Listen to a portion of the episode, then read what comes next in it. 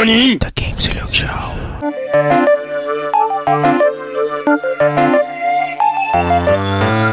Upgrade complete. Upgrade complete. Upgrade complete.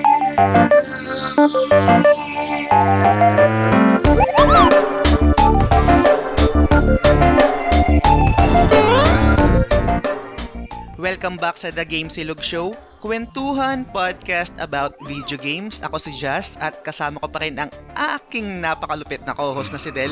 Del, kamusta? Eto, um, kakatapos lang maglaro saglit ng The Last of Us Part 2. So, for those who, Nice. by the time na na-release to guys, ah, happy Last of Us Day. Enjoy niyo yung game.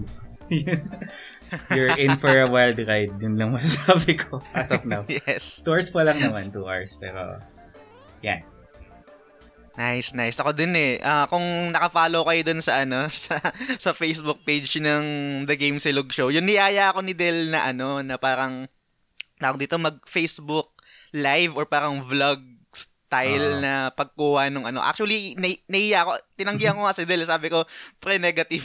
Hindi ko naiya ako, depende. Tapos nung Ah. pagpunta ko dun sa mall mismo, sabi ko, po, parang konti lang yung tao kasi sa SM Aura ako nag-pre-order. Actually, doon Oo. ako lagi nagpe-pre-order kasi medyo fancy ah, ah, fancy fancy kasi yung mall na yun. So, SM most Aura likely. eh. Oh, tas konti lang yung tao. So sabi ko, okay, pwede. Pwede siguro ako dito walang nakakakilala sa akin kasi mukha, yung itsura ko mukhang pang market-market tapos yung mga tao doon, mga pang SM okay yung datingan. So okay lang, kumaga parang ganun. So nag-Facebook live, live ako. Okay naman. Nakakaya, pero at least ah, meron naman mga nanood. So Oo okay lang din. At least ang important doon na document mo yung ano, yung hype ba by the time na nakuha mo yung game tsaka napakita mo yung um ano ba tawag doon? Yung pre-order bonus. Kasi yun talaga yung nabangan ko. But Yes. apart from that, syempre, gusto din natin ma-share doon sa iba kung ano yung status ng mga malls in terms of launch. Kasi balita ko sa ibang mall daw, eh, mahaba yung pila. Kaya sabi ko, sige nga, ano nga, tayo rin mag-cover kung saan man, kung saan man kukuha si Jazz. So, it turns out na for an area na SM Aura, may pila din. Swerte Mm, lang na Jazz, nauna siya. Mm, Tsaka kon- konti lang, dumami nung mga ano, nung paglabas ko siguro, pero hindi kasing dami katulad nung pinakita ni ano ni Reyno sa SM North siya. Tsaka Oo. meron din daw yung sa may Mega Mall, sobrang haba din daw ng pila.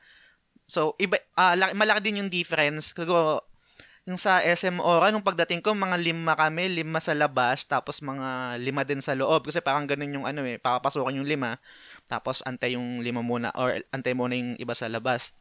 Yung sa nakita ko sa ibang mall, katulad sa SM North, iba ang haba talaga, tsaka yung sa Mega Mall din.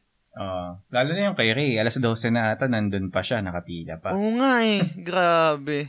Pero, So, yun. swerte pa din, nakakuha tayo on time. Yun nga lang, hindi Yes. natin nalaro ng day one kasi nagka-brownout sa inyo. Ang inang malas. ang ganda ng yung timing ng ano, yung timing ng Meralco dito talaga sa amin. Ewan ko, parang, nang-aasar. eh. Sakto talaga. Tapos piniem ko, ano, piniem, nag-post pa ako. Nakakatawa, nag-reply sila dun sa, sa Facebook post ko. Dun talaga sa comment section. Oo. parang yung pinapa, pinapa-DM yung account name, yung account number. Pero yun, tinulog ko na lang. So, nagising ako. Meron na. Pagising, oh, meron na. Tapos parang nilaro ko na lang din saglit. Kaso, ayun, papasok na kasi ako na night, night shift kasi ako eh. So, saglitan ko lang din siya nalaro. So, yun. Nice, nice. So, Astig. so again guys, enjoy niyo yung The Last of Us and just watch out for our spoiler talk coming soon. Basta enjoy muna namin and if ever na by this week or by the time na may release tong episode na to, eh makuha ko na yung capture card, sabay-sabay natin laruin. Though nalaro ko na siya ng mga ilang oras pero damay-damay na tayo. So, damay-damay na. So, ayan. Astig So, again. So again, guys, don't forget to like, follow, and subscribe to our page at The Game Silog Show sa Facebook. And again, sobrang thankful kami over the past couple of weeks kasi ang dami ng yung nakikita namin na support ba.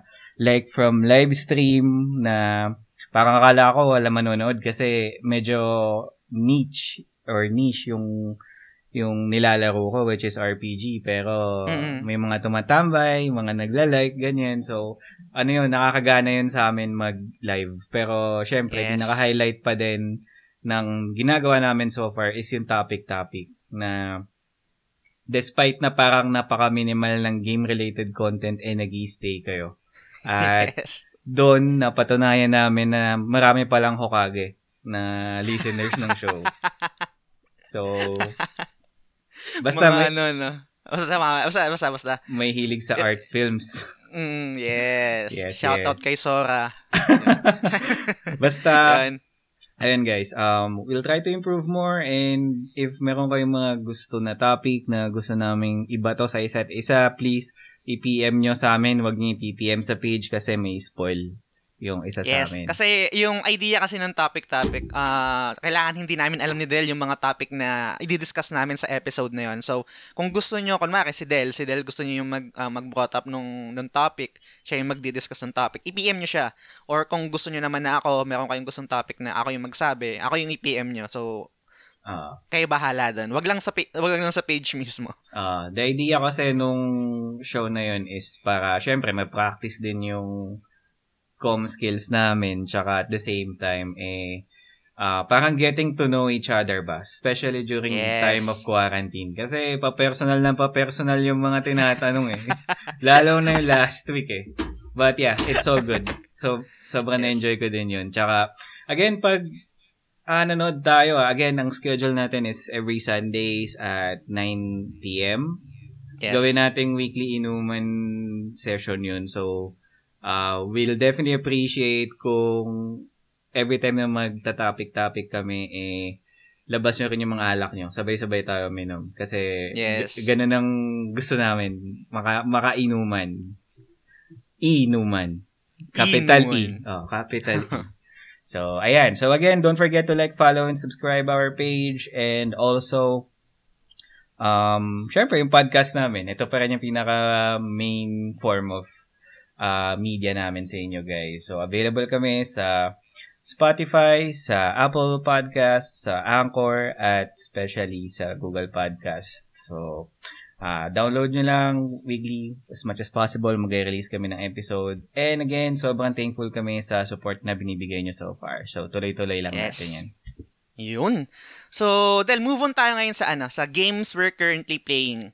Hmm. So, nabanggit natin kanina na um yun nga ah, release day na ng ano The Last of Us nung June 19. So, most likely yun yung nilalaro natin. Pero maliban doon, may iba ka bang ma-share na nilalaro mo sa console mo or sa sa PC mo? Meron. Um, actually, aside sa The Last of Us, ang nilalaro ko ngayon is yung pinaka-primarily, eh, dalawa. Isa is Okay. yung nagbalik loob ako sa Pokemon Sword this week. Kasi, for those na hindi nakakaalam, at for, do- for those na mga nakalimot na, na-release na netong Tuesday or Wednesday yung unang part ng DLC ng Pokemon Sword and Shield, which is yung Isle of Armor.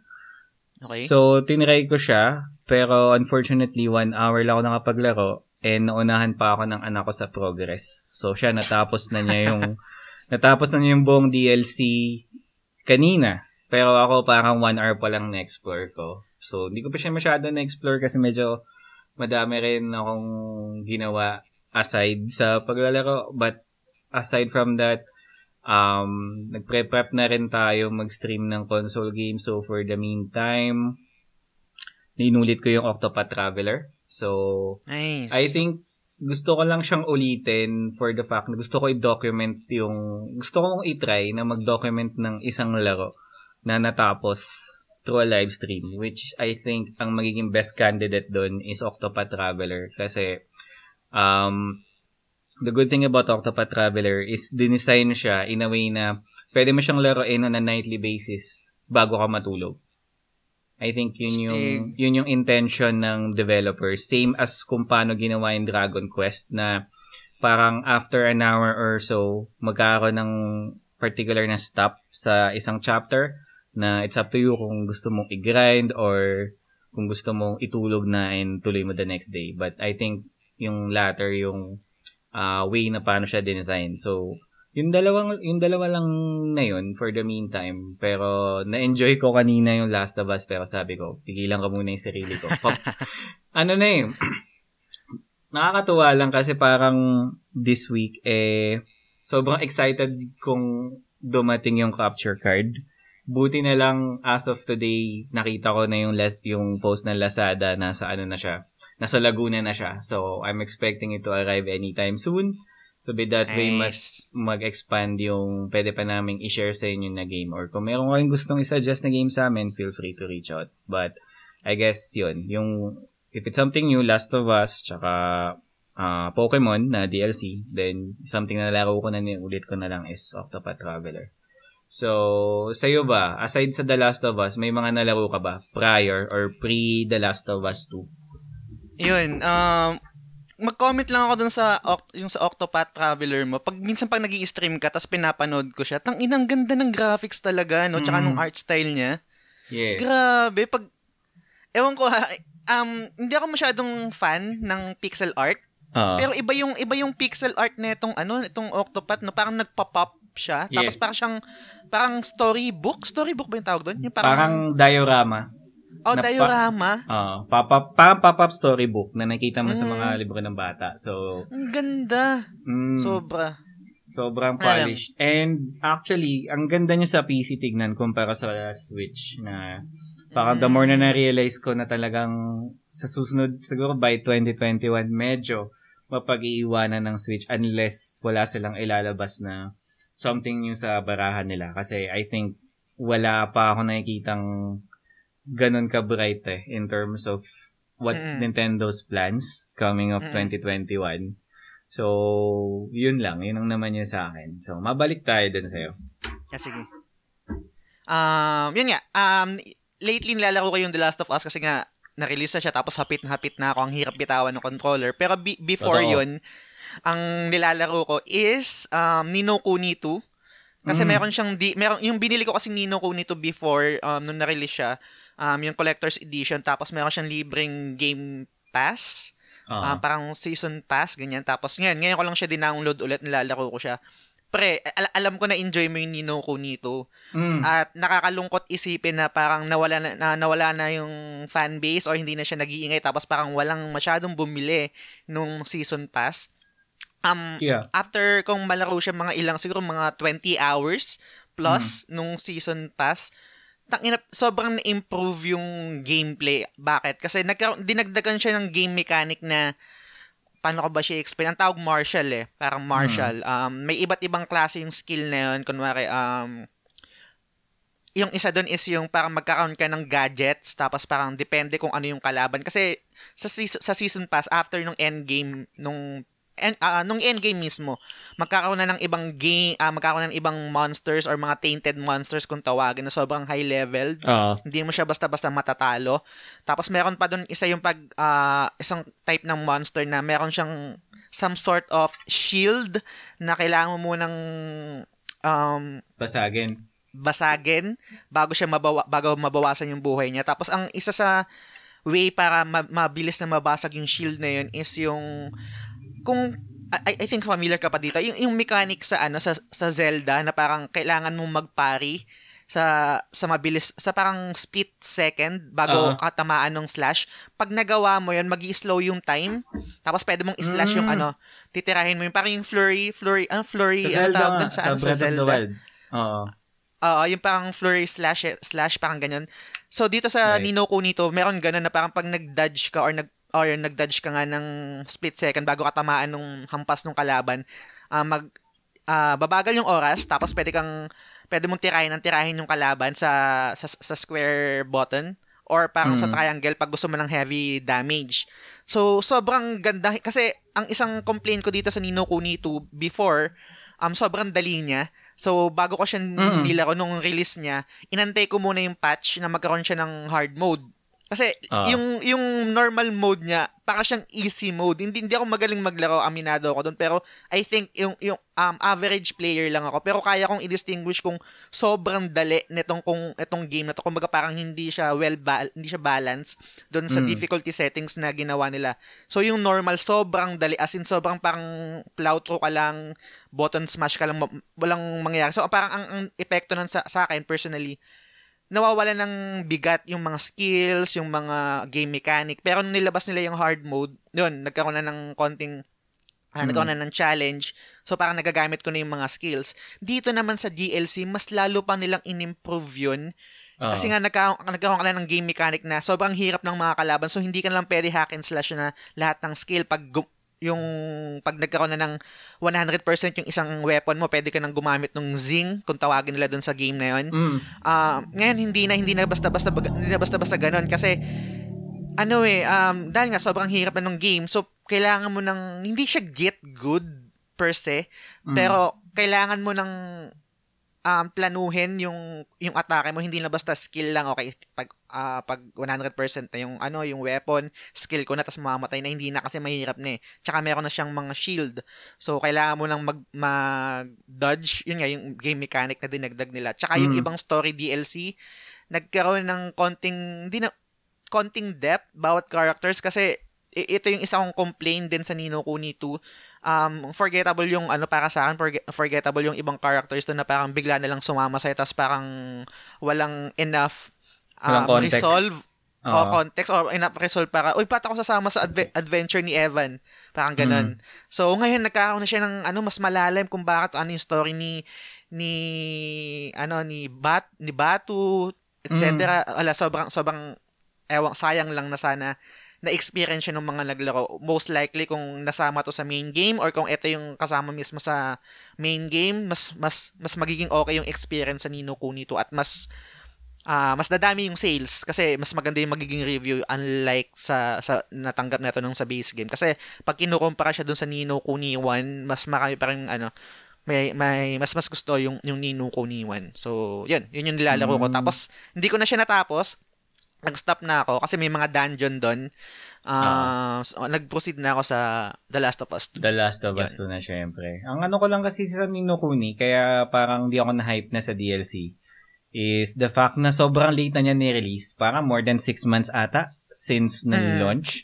Kaya parang nung natapos ko na yung game, parang ano pa bang gagawin ko dito? Binenta ko rin after. Mm-mm. Kaya parang di ako masyadong na-hype. But, Un- It's good. understandable. Parang parang hindi fault hindi fault to nung game eh. I think fault to ng marketing kemi criminal or kung anong production, anong team man yung tawag doon kasi sana nagkaroon sila ng mas planned na uh, roadmap doon sa game para Mm. para hindi mawala yung hype nung nung mga players. Kasi nga gaya ng sabi mo ang tagal dilabas nung ano tas parang syempre yung ibang gamers bebenta na yung game or nag-move on na sa ibang game. So sayang sayang sana na, na-try siya or na-experience siya nung ibang ga- ibang gamers na naglaro Mm. nung nung original game or nung base game ng Nino Kuni 2 especially knowing na 20 hours pala yung worth ng content na yun, which is something Hindi na... lang pre kasi Hindi lang. hindi ko pa siya hindi ko pa siya tapos eh kasi season pass siya. Merong Ah. merong free DLC yung Adventures pack. Um nagda- nagdagdagan ng difficulty level, nagdagdagan ah, nag-increase yung um level cap tapos nagkaroon ng iba't ibang dungeon monsters tapos mga items na pwede mong i-craft nadagdagan din ng na pwede mong i-build na na tawag dito na ano yun, mga building sa kingdom mo, Oo. tapos mga research, research something something. Ang daming content na nadagdag. Pero yun nga, sa, kasi feeling ko ah, mahirapan nang bumalik yung mga ibang players eh. Mm. Kasi gagastos pa, tapos baka nabenta na yung game, tapos wala na yung hype, nag-move na sa ibang game. So yun, sobrang sayang talaga, So, sayang. Sobrang wasted potential. Pero, it's good Mm. to know na may mga developers pa rin pala na talagang, ano, nag pay attention in terms of DLC. Kasi majority ng DLC na nada-download ko lately, especially yung ngayon, yung sa Pokemon, parang Mm. it's a game that you can finish in its totality in like 5 hours or so. Story Now- story content ba yung nadagdag sa DLC or more on parang added map lang? Kasi yung sa Nino Kuni 2, story content plus um, dungeons. Kasi yung grindy siya, in a sense, kaya sinabi ko na ba, nasa 20 plus hours na ako. Kasi, yun nga, parang mag-hunt ka ng mga items sa mga magandang equipments para matalo mo yung mga high-level monsters. So, na, ganun yung naging loop nung Ninoku nito eh. Tapos parang meron man siyang pagka-Diablo. Kasi yung Mm. items, di ba, may mga kulay, yung depende sa rarity niya. Ah. Yun yung naging dating sa... So, so, ay, tangina. Ang saya lang. Sobrang saya. Which is maganda nga for, especially for an RPG na may ganyan na expansion. Kasi talagang by experience, um, spe- pinaka na-disappoint ako, episode R din. One hour, tapos mo. And Ow. knowing na may ganito na kaya mag-produce ng DLC in like 20 hours or more as from what Mm. you're claiming is it's good to know. And I hope na magtuloy-tuloy yan, especially ngayon na paparating na yung PS5. Yes, tsaka sana ayoko mamatay itong franchise na to. eh. Sana magkaroon ng Nino Kuni 3 Three, sa oo. sa future. Yan. Yes, yes, tingnan natin. So, and so I guess it's about time that we move on to our main event. So, for this episode, guys, this is going to be our news roundup for the month of June. Yes, tsaka context lang kasi nagkaroon kami ng Facebook live nung sa event ng PS5 reveal. Eh I think iba naman yung audience ng ng live streams namin tsaka ng podcast mga listeners. Pero ho- Mm. hopefully sana sa future maging isa na sila. Pero dahil Yes. nga hindi pa ganun, magkaiba pa rin talaga. So ito, ilalagay namin ng parang podcast version yung yung naging live um, Mm. Facebook live namin tsaka mga ibang news din tungkol sa sa video game. So um unahan ko na Mm, nagkaroon ng sige, ano sige. ng yun nga nagkaroon ng, ng PlayStation 5 reveal noon kailan last last week yata. So ang ang title Two nila doon is yung The Future two weeks ago. Ang title nila Mm. doon is the, the Future of Gaming. So ito yung mga ano mga games um, na ni-reveal nila, mga trailers. Unang-una yung Mm. Grand Theft Auto 5 is coming to PS5 in 2021. Putang ina walang kamatayang Grand Theft Auto Remastered. from, from PS3 tapos going to PS4 now going to PS5 so anong masasabi mo dito Del Actually, fan ako ng GTA 5 eh. Ang siguro something lang na medyo wini-worry ko is ano pong kaya improve nito? Kasi sa PS4, maganda na yung graphics and whatnot eh. Siguro Ah. ang naisip ko lang na pwede nila idagdag sa GTA 5 is either 4K support or 60 FPS. Kasi Ah. yung hindi ko alam kung ano yung itsura ng GTA 5 sa PS4 Pro. Pero sa PS4 Slim kasi, ano lang siya, 30 FPS. So, Mm. I guess na they're leaning towards graphical improvements kasi kung, let's say, kiniklaim nga nila eh, nung nabasa ko yung sa trailer na parang ah, remastered and added new content, parang ganyan, sabi ko. Ah. Ano pong pwede niyong i-add dito? Kasi kung i-level up nila yung graphics ng PS5, dapat yung the rest ng consoles, i-evolve din nila. Mm. Na parang, for example, yung PC ah, may marami na akong nakita na parang benchmark video na GTA 5 na to the point na yung mga gamit na nilang graphics card, processor, sobrang bibilis na. And kung titingnan mo yung difference niya in terms of graphics, walang masyadong pagbabago. So, I'm not sure kung ano pa yung pwedeng i-offer ng Rockstar in terms of making it better for or making it more palatable for the PS5. Yes. But tingnan natin kasi kung tutuusin free daw ata to eh lalabas on launch. Mm, parang free siya pag um, PS Plus subscriber ka Mm. Yun. With remastered content, yun Mm. ang medyo worried ako. But it's also good to know na si Rockstar eh hindi pa rin humihinto na gawing cash cow itong GTA 5. 'Di ba? Kasi ang mm, Kasi kung tutuusin, maraming mga live service games na dapat ah, within 3 years, 4 years tops, mag, nag, umihina na yung tinatawag na fan base eh, tsaka yung Yes. user, user retention.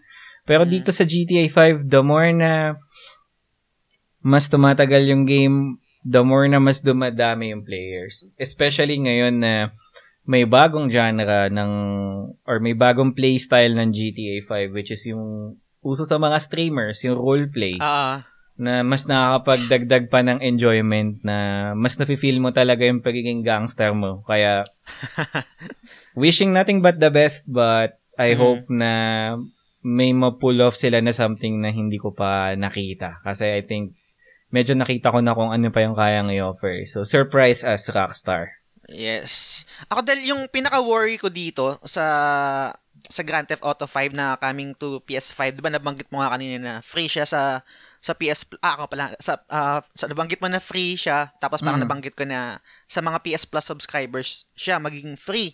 Yeah. So parang ganito kaya yung magiging format ng ano ng PlayStation 5 na yung mga games na na-release sa PS4 ngayon magkakaroon ng mas magandang version going to PS5 pero hindi free. Kumbaga parang magiging free yung yung upscale ba yung tawag doon or yung Mm. um, bagong graphics na, na mas aakma sa PS5 pero kailangan mo maging PlayStation Plus subscribers kasi ibang iba to katulad dun sa parang um, gagawin ng Xbox. Kasi parang sa Xbox yata free eh. Free yung Yes. update. So dito sa PS5 hindi pa naman confirm. Wala pa naman nag-confirm sa sa PlayStation. Pero parang ganun yung feeling ko baka ganun yung mangyari. Ewan ko tingnan natin. Kung kumbaga parang magiging free quote unquote siya sa mga PS Plus subscribers. Pero kung hindi ka PS Plus subscribers. Yung upscale or yung improve graphics um, hindi siya basta-basta makukuha or hindi siya free sa mga hindi subscribers ng PS Plus. Same, same. Pero naisip ko kasi is, di ba may nabanggit na nga or may rumors na nagsisirculate towards backwards compatibility, di ba? So, Mm. ako mas naniniwala ako na yung mga PS4 games mo ngayon na digital or let's say physical, magwo-work yan sa PS5 but I Mm. think magpe-play lang siya sa console mo as if kung ano yung tsura niya sa PS4. So, Mm. I'm thinking na, kasi, tingnan mo ah, ginawa na kasi ito ng Sony dati. Like, yung sa The Last of Us, Part Mm. 1. Best example. So, exact same game. Ang pinaka main changes lang doon is yung mga added bonus, yung DLC, and yung, ano, yung 60 frames nga, na kahit sa PS, PS4 Slim, eh, kita mo talaga yung pagkaganda, pagkalutang ng graphics niya Mm. na ending ang nangyari eh nagpa no, siningi, naningil si Sony for Ah. that upgrade na parang tingin ko medyo naging unfair dun sa mga nakabili na ng digital na Last of Us sa Totoo.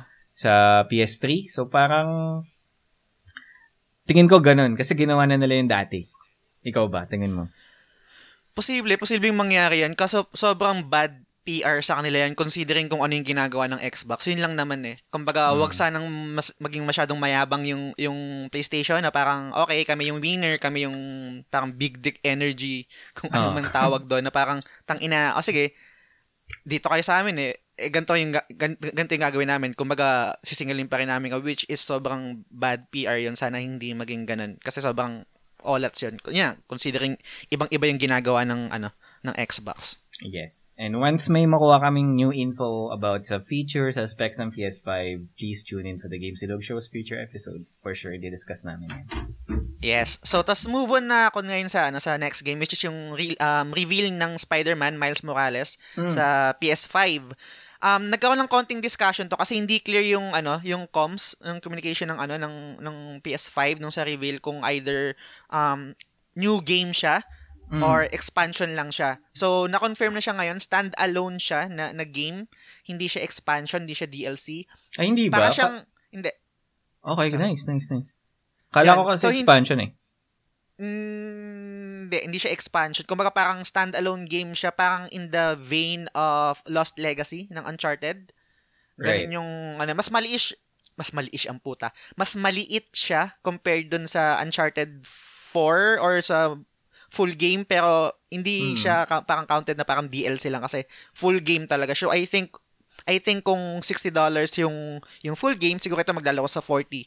At ang maganda nga dito is um launch title siya pero hindi pa sure kasi kung magkano yung pricing ng ng mga games sa sa PS5 eh. So yun, parang confirmation lang na hindi siya DLC, so standalone game siya. Yun. Nice, nice. And, eto lang ah, parang nafe-feel ko na itong Miles, Miles Morales na to is, feeling ko lalabas din sa PS4. Yun ang hindi ko sure. Pero kung sakali man na lumabas din siya sa PS4, Mm, much better. Okay lang, okay lang din. Kasi siyempre, puta, malalaro mo pa rin. Pero, kumbaga, parang ika-cannibalize nung PlayStation family yung marketing nung PS5 eh, sa tingin ko. Kasi parang, Mm. kung ito yung isang reason kung bakit ako bibili ng PS5 at sobrang fan ako ni Miles Morales or ng, ng Spider-Man, Hmm. ba't, ba- ba't ako bibili ng ano? Ba't ako bibili ng console para, para laruin tong ano?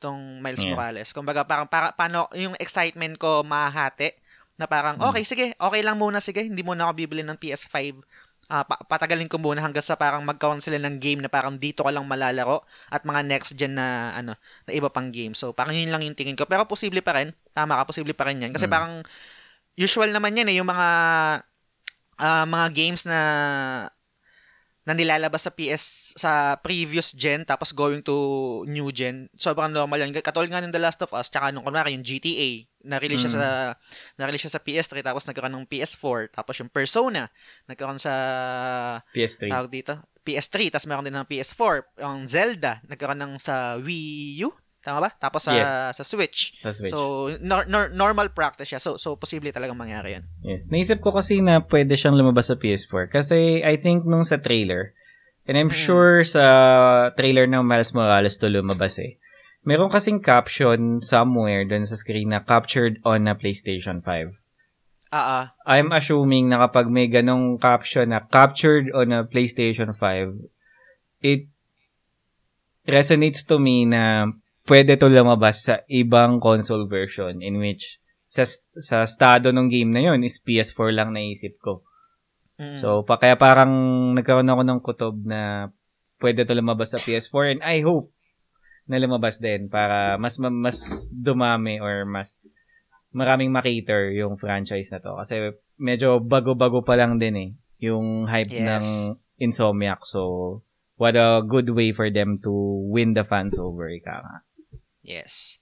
So, yun. Ang next game natin is Gran Turismo 7 coming to PS5 at launch. Hindi ako hindi ako fan ng racing games. Meron akong memories ng bata ako tungkol sa Gran Turismo, pero I think um, irrelevant siya sa sa sa episode na to. Pero yun. Um mukhang realistic, sobrang realistic, pero hindi talaga nag-resonate sa akin yung gantong game. So, sa mga fans ng racing games, lalo na sa gusto nyo yung talagang um, realism, yung simulation ng game, I think this is for you. Hindi siya mukhang arcadey. Ah, talagang mukhang racing talaga siya. So, Yeah. Del, anong masasabi mo dito? Maganda ako maganda. Kaya nga nung sa live stream natin, lagi ko sinasabi na parang, ano to, parang Forza, yung gameplay. Ah. Kasi, mas makikita mo na mas realistic na yung graphics eh. Like, yung, yung pagpupunta ng tunnel, ganyan, na talagang mas feel mo this time na parang nagdadrive ng totoong kotse.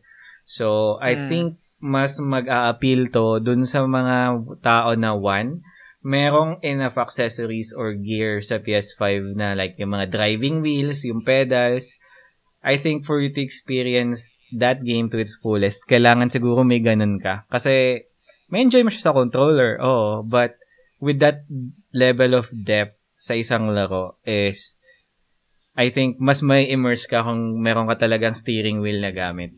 So I think Yes. makiklik yun doon and again, isa pa is makiklik din to dun sa mga tao na talagang long time fans ng Grand Theft Auto. Ay, Grand Theft Auto. Gran Turismo. oh, nalito ako. Gran Turismo kasi yun nga yung something unique sa kanya eh. Na may realism siya in a way na may mga licenses Mm. na sa amin nga ni Justice, hindi kami masyadong fan ng ganong type ng or ganong level ng realism sa isang racing game. Parang gusto ko yung mga Crash Team Racing, Mario Kart, Ah, ano kaya Yung- yung most wanted? oh? Need for Speed, Need- mm. yung mga ganyan. But, but again, it's something to look forward to. And I think na isa rin to sa pwede maging driving force ng ibang consumers para mag-decide kung bumili ng PS4. So, hindi to dapat tulugan and yes. watch out for further trailers. I think mag-release sila soon. Tsaka dagdag ko lang, Del, hindi, yun nga, hindi kami fan ng Gran Turismo or ng gantong klaseng racing game, pero siguro kailangan nating ibanggitin na ito yung itong franchise na to laging bumebenta to. Yes. Ito yung isa sa mga bestseller ng ng PlayStation lagi nasa mga around 7 million copies, 10 million copies na Hmm. hindi lang nabibigyan ng ng PR or ng kung anong fanfare pero kung i-research nyo, isa yan sa mga best-selling game ng ano franchise ng PlayStation. So, yes. yeah. So, better watch out. And again, gaya na sabi namin, huwag tulugan. So, for racing Yes. fans, better think now or mag-ipon-ipon na kayo. Yes. So, move on tayo again sa, sa another game natin na gawa rin Mm. ng Insomniac which is Mm. the Ratchet and Clank Yes. um, Ri- Rifts Apart. Ang hirap i-dis- yung hirap i-pronounce nun ah. Tapos yun. Um, nung nakita ko tong game na to, sabi ko, ay pu- puta, sabi na, Rash, ra- magkaroon ng, ng bagong game yung, ano, yung Insomniac tungkol sa Ratchet and Clank. Kasi nga, malaking, malaking dev to, ay malaking dev team tong Insomniac. Hindi, usually hindi sila nagpo-focus sa isang game lang. May, mayroon silang mga iba't ibang team na, na nagde-develop ng games ng sabay. Pero yun nga, Mm. ang main game nila ngayon is yung um, Spider-Man. Tapos meron silang Ratchet and Clank. Tapos I think hindi pa hindi pa confirm pero feeling ko magkakaroon sila ng bagong game na Resistance kung hindi man bagong game feeling ko baka remastered kasi panay ang tweet nila sa sa Twitter ng kung ano-anong reference sa ano sa Resistance. Sa eh. Pero Resistance. going ah, kasi going back sa Ratchet and Clank, I think may enjoy ko to. Hindi ako fan ng ng ng franchise na to eh. Pero nung pinapanood ko siya, parang in, parang masaya lang Mm. na parang ang, ang yung yun nga kasi napupunta siya sa ano sa iba't ibang dimension eh. So parang I think ah, nung pinapanood ko yung stream, Mm. parang one button away lang yung pagpalit ng dimension. Hindi ko alam kung ikaw mismo yung kung player mismo yung magpapalit ng dimension or parang automatic siya sa sa ano sa mismong game or sa level pero I think maganda maganda naman. Hindi lang talaga ako fan so parang wala akong masyadong Mm. strong opinion about the game. Ikaw ba? Sa akin kasi, I think, ano eh, it's a game na mag-appeal talaga sa mga bata eh. Like, Mm-mm. nung pinapanood ko ngayon sa anak ko na, loko, Ratchet and Clank is coming to PS5. Pinanong ko siya. So, what, what? Tapos nung nakita niya yung gameplay, Daddy, buy a PS5. What? Sabi nga, utot mo.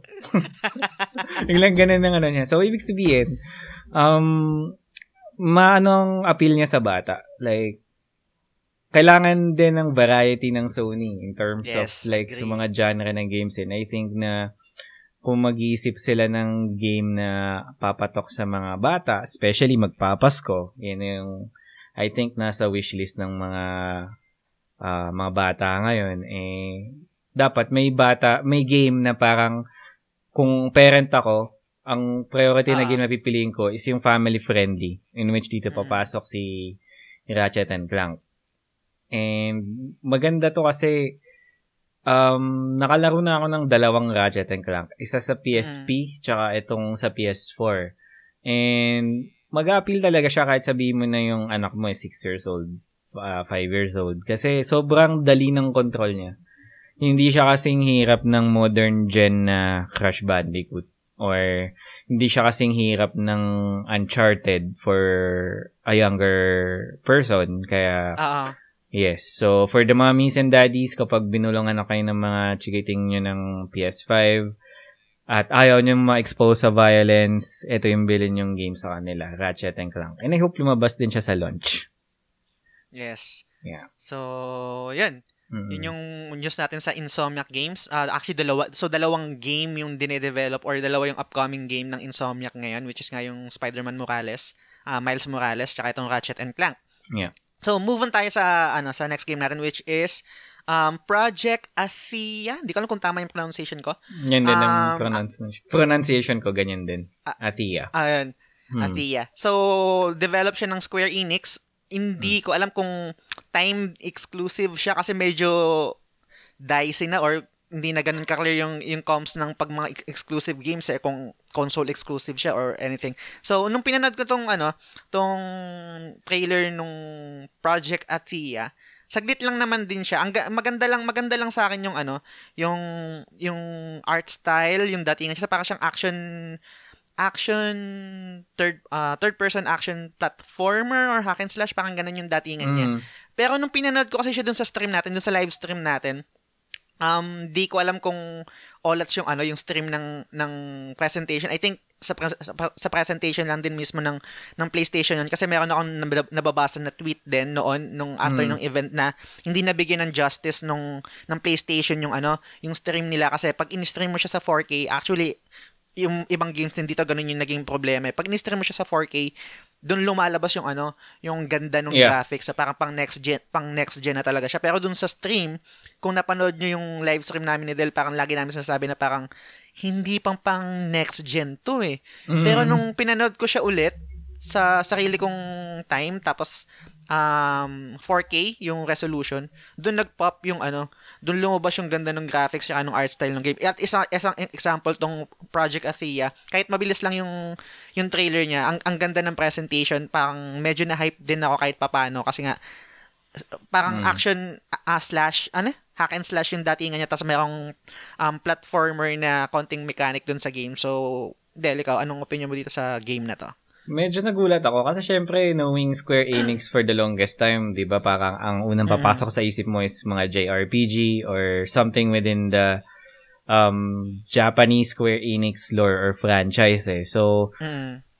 nung nakita ko na siya, parang especially nung may parang konting gameplay trailer na yung tumatakbo na yung babae, parang wow, okay. So, parang ang Square Enix pala is nag-explore na, nag-expand na rin pala in terms of yung IP na hindi lang sila basta nag-rely sa mga Hapon na probably this is at this is this game is created by a team na nasa West eh. Feeling ko lang. Posible. Posible. Mm. Or, kasi um, meron ako nabasang news na parang um, nag-hire sila ng dating parang action planner or action um, gameplay designer na galing sa team ng Devil May Cry, kung di ako nagkakamali.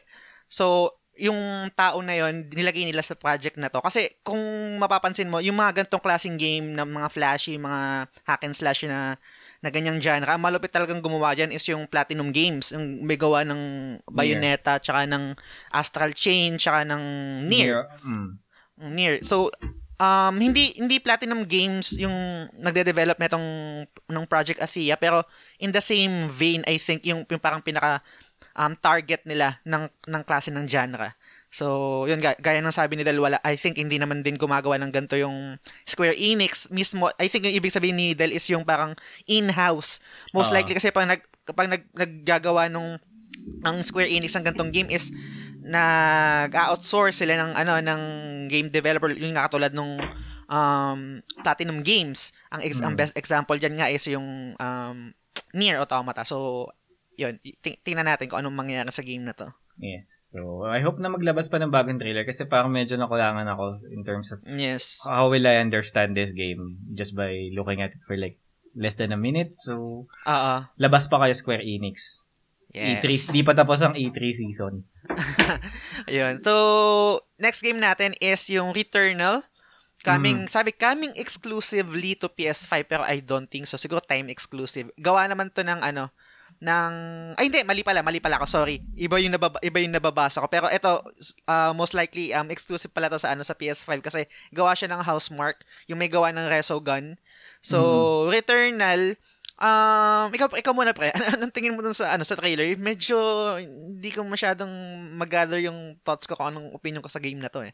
Ikaw ba? Parang Death Stranding na eh, third person na parang feeling ko tatapat sa control. Oh, yun same same. Parang Mm. yung ano niya, yung art style niya, no? Yes. Yung parang weird, weird tapos yung, co- yung color palette niya, Mm. etc. Uh, pati yung, like, let's say yung character. Ang naalala ko talaga Ah. dun sa character is, yung sa Glee, kung familiar ka, yung teacher doon na may buhok. Glee? Oh, yung, yung US na TV show na puro kantahan. Ah, oh, eh, hindi Ah. ako nanonood. Pero familiar ako dun sa ano. Y- yung babae na yun, parang, na- na-imagine ko, yung character na yun, ilagay mo sa parang mundo na parang Death Stranding, na may gameplay mechanic na katulad ng control. Yun siguro yung Ah. anak nila. So, actually, isa ako, ito yung mga, isa sa mga looking forward ako na siguro Ah. magbigay pa sila ng further context para ma-add ko siya sa wishlist ko kapag bumuli akong PS5. Yes. Pero, ayan, feeling ko talaga Ang- mala control to eh. Yes, ang medyo ang surprising lang dito no, considering yung mga previous games na gawa ng Housemark. Hmm. Sobrang iba kasi sila pang more on um bullet hell, ah, bullet hell ba yung tawag doon? Mm. Um yung yung mga parang mga spaceship spaceship na i, na iilag-ilagan mo yung mga Shooter. bullet. Yung sobrang sobrang daming oh, shooter nga ganyan. Para shooter. Um, ah So, parang magkaroon sila ng ganitong game na dinedevelop, parang nakakatawa na binigyan sila ng ng tiwala at ng budget ng Sony Mm. para mag, para sa ganitong klaseng game. So, yun nakakatawa lang. Looking forward din ako dito pero yun nga, Mm. hindi ko pa rin masyadong alam kung ano bang klaseng game to. Pero tingnan natin sa mga future updates sa Sony. Yes, yes. So, hopefully maganda. Kasi, pansin ko medyo maraming space team games eh. Ngayong Oo. launch eh. Diba? So, Meron pa- meron pa yung isa may discuss natin pero bago Mamaya. yun, ah ah, itong Sackboy muna, um, a big adventure, pang A Little Big Planet spin-off is coming to PS5. Develop naman to ng Sumo Digital. Gaya nung sa live stream namin sa sa Facebook, na- nabanggit ko na hindi ako fan ni Sackboy. Hindi Hmm. siya yung design niya hindi appealing sa akin. Hindi ko alam kung bakit. Parang hindi siya nag-work sa akin as mascot ng PlayStation Mm. or ng Sony family. Ewan ko. So, pero mukhang, mukhang masaya naman to. Mukhang masaya naman yung gameplay or yung trailer na pinakita. I think mag-work to sa ibang um ibang um players ng, ng ng Sony or ng PlayStation. So, ikaw ba Del, tingin mo?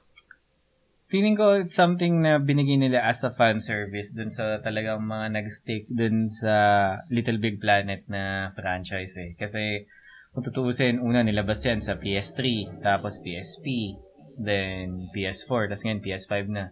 So, on the span of how many games na ni-release nung ah, Little Big Planet is meron niyang growing fan base. And come to think of it, kahit ngayon na, as far as I know, is active pa rin ang community nito and marami pa rin yung gumagawa ng mga custom games in which Ah. part ng charm ng Little Big Planet na pwede mo siyang ikumpara sa Roblox tsaka sa Super Mario Maker na pwede ka Mm. mag-design ng laro mo mismo, ng sarili mong level na in a way, eh, may mga tao talaga na nakaka-appreciate or sobrang natutuwa doon. Kaya, I think it's more of a fan service and while hindi ko man siya personally gusto and I think yung anak ko hindi rin niya ganun nagustuhan yung franchise na yun. Hindi niya rin trip. Kay, oh, hindi niya trip si Sackboy. O yung mismong game, hindi niya talaga trip. Hindi niya trip yung mismong game, I think. Mismong Kasi game. parang we're just coming off from Little Big Planet 4 or yung sa PS4 na ano kasi yun yung na-experience ng anak ko eh na parang hindi ano hindi intuitive para sa kanya na parang hindi niya alam kung ano yung gagawin na parang Mm, gets, gets.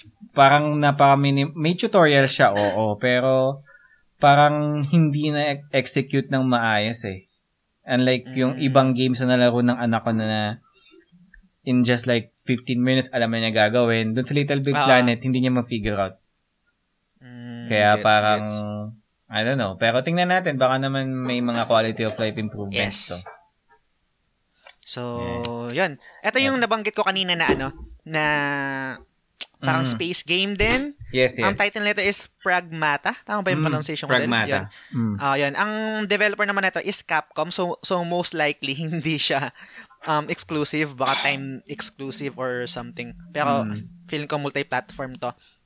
Um, maganda yung maganda yung trailer na pinakita niya ay isa to sa mga parang trailer na nung pinanood ko sa 4K talagang lumitaw lalo na yung design nung nung babae, no bata. Kasi Mm. meron ditong bata, tapos meron dito yung parang mukhang astronaut or something yung ano, yung lala, lalaki na parang Oo. yun yung pinakabida niya.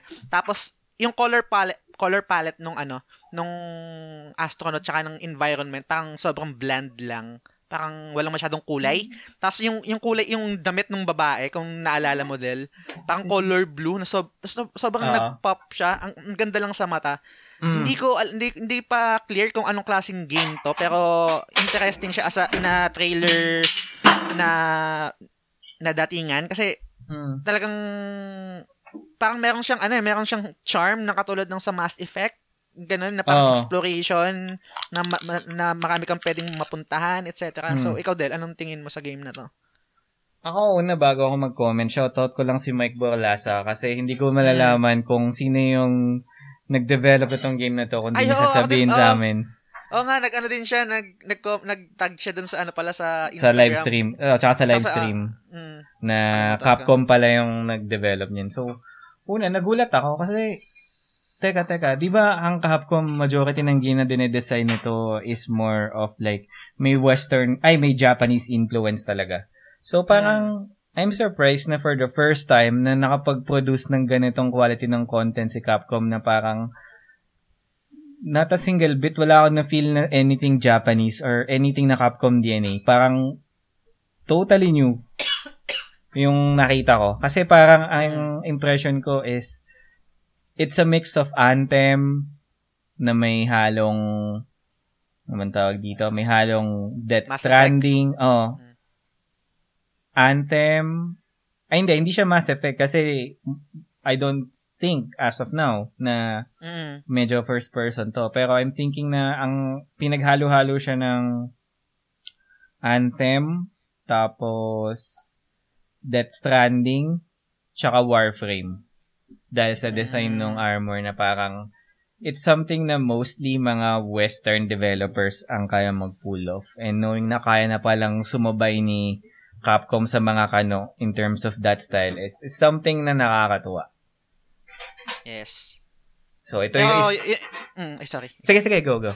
Hindi, y- yun nga, parang, ang, ang iksi lang kasi nan din ng trailer.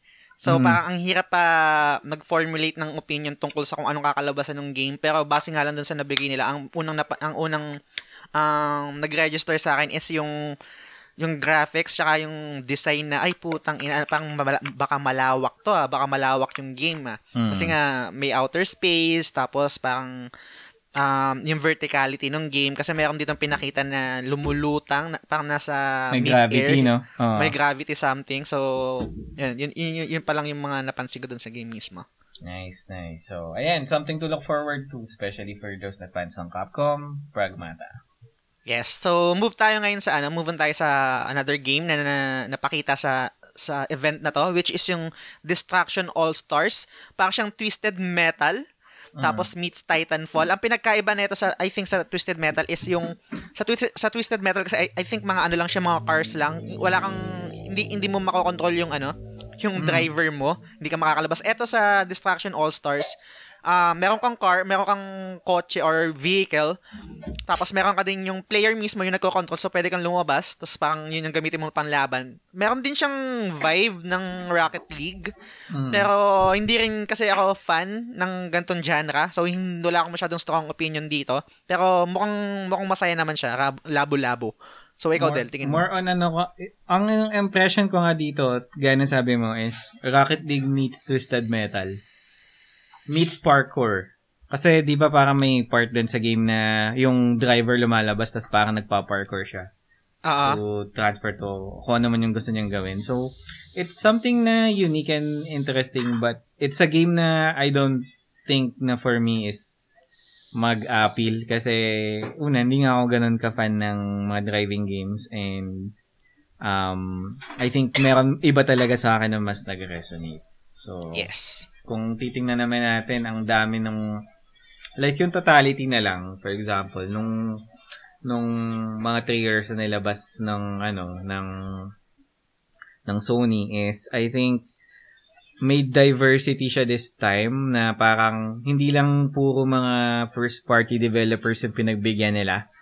Na kahit yung mga Annapurna, yung yung mga ibang lesser known na IPs or lesser known na developers Developer. eh Mm. nag-shine din na parang in a way na pinapakita ng Sony na diverse din kami. Hindi kami papatalo sa Microsoft. Like, Yes. um, bigyan ko na lang ng example. Itong, um, ano matawag dito? Yung, ah, wait, babasahin ko. Yung Little Devil Inside, yung, ah.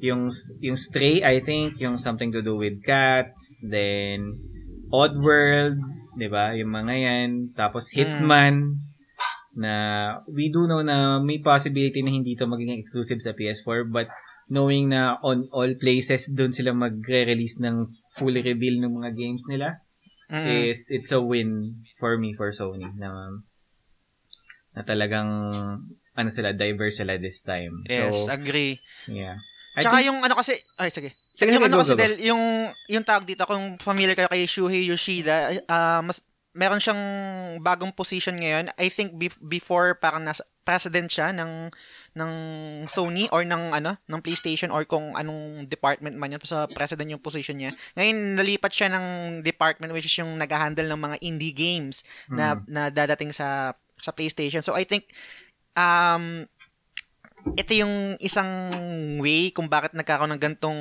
limelight or ng projects yung mga indie games going to PS4. Gaya nga na nabanggit mo, isa dito yung hindi I think hindi naman sila hindi la, hindi naman lahat ng indie games is ex- exclusive sa um sa Sony or sa PlayStation pero nakakatawa pa rin nga na, na lumabas siya sa, sa reveal ng PlayStation 5 mismo. Katulad nung nabanggit mo kanina yung Stray.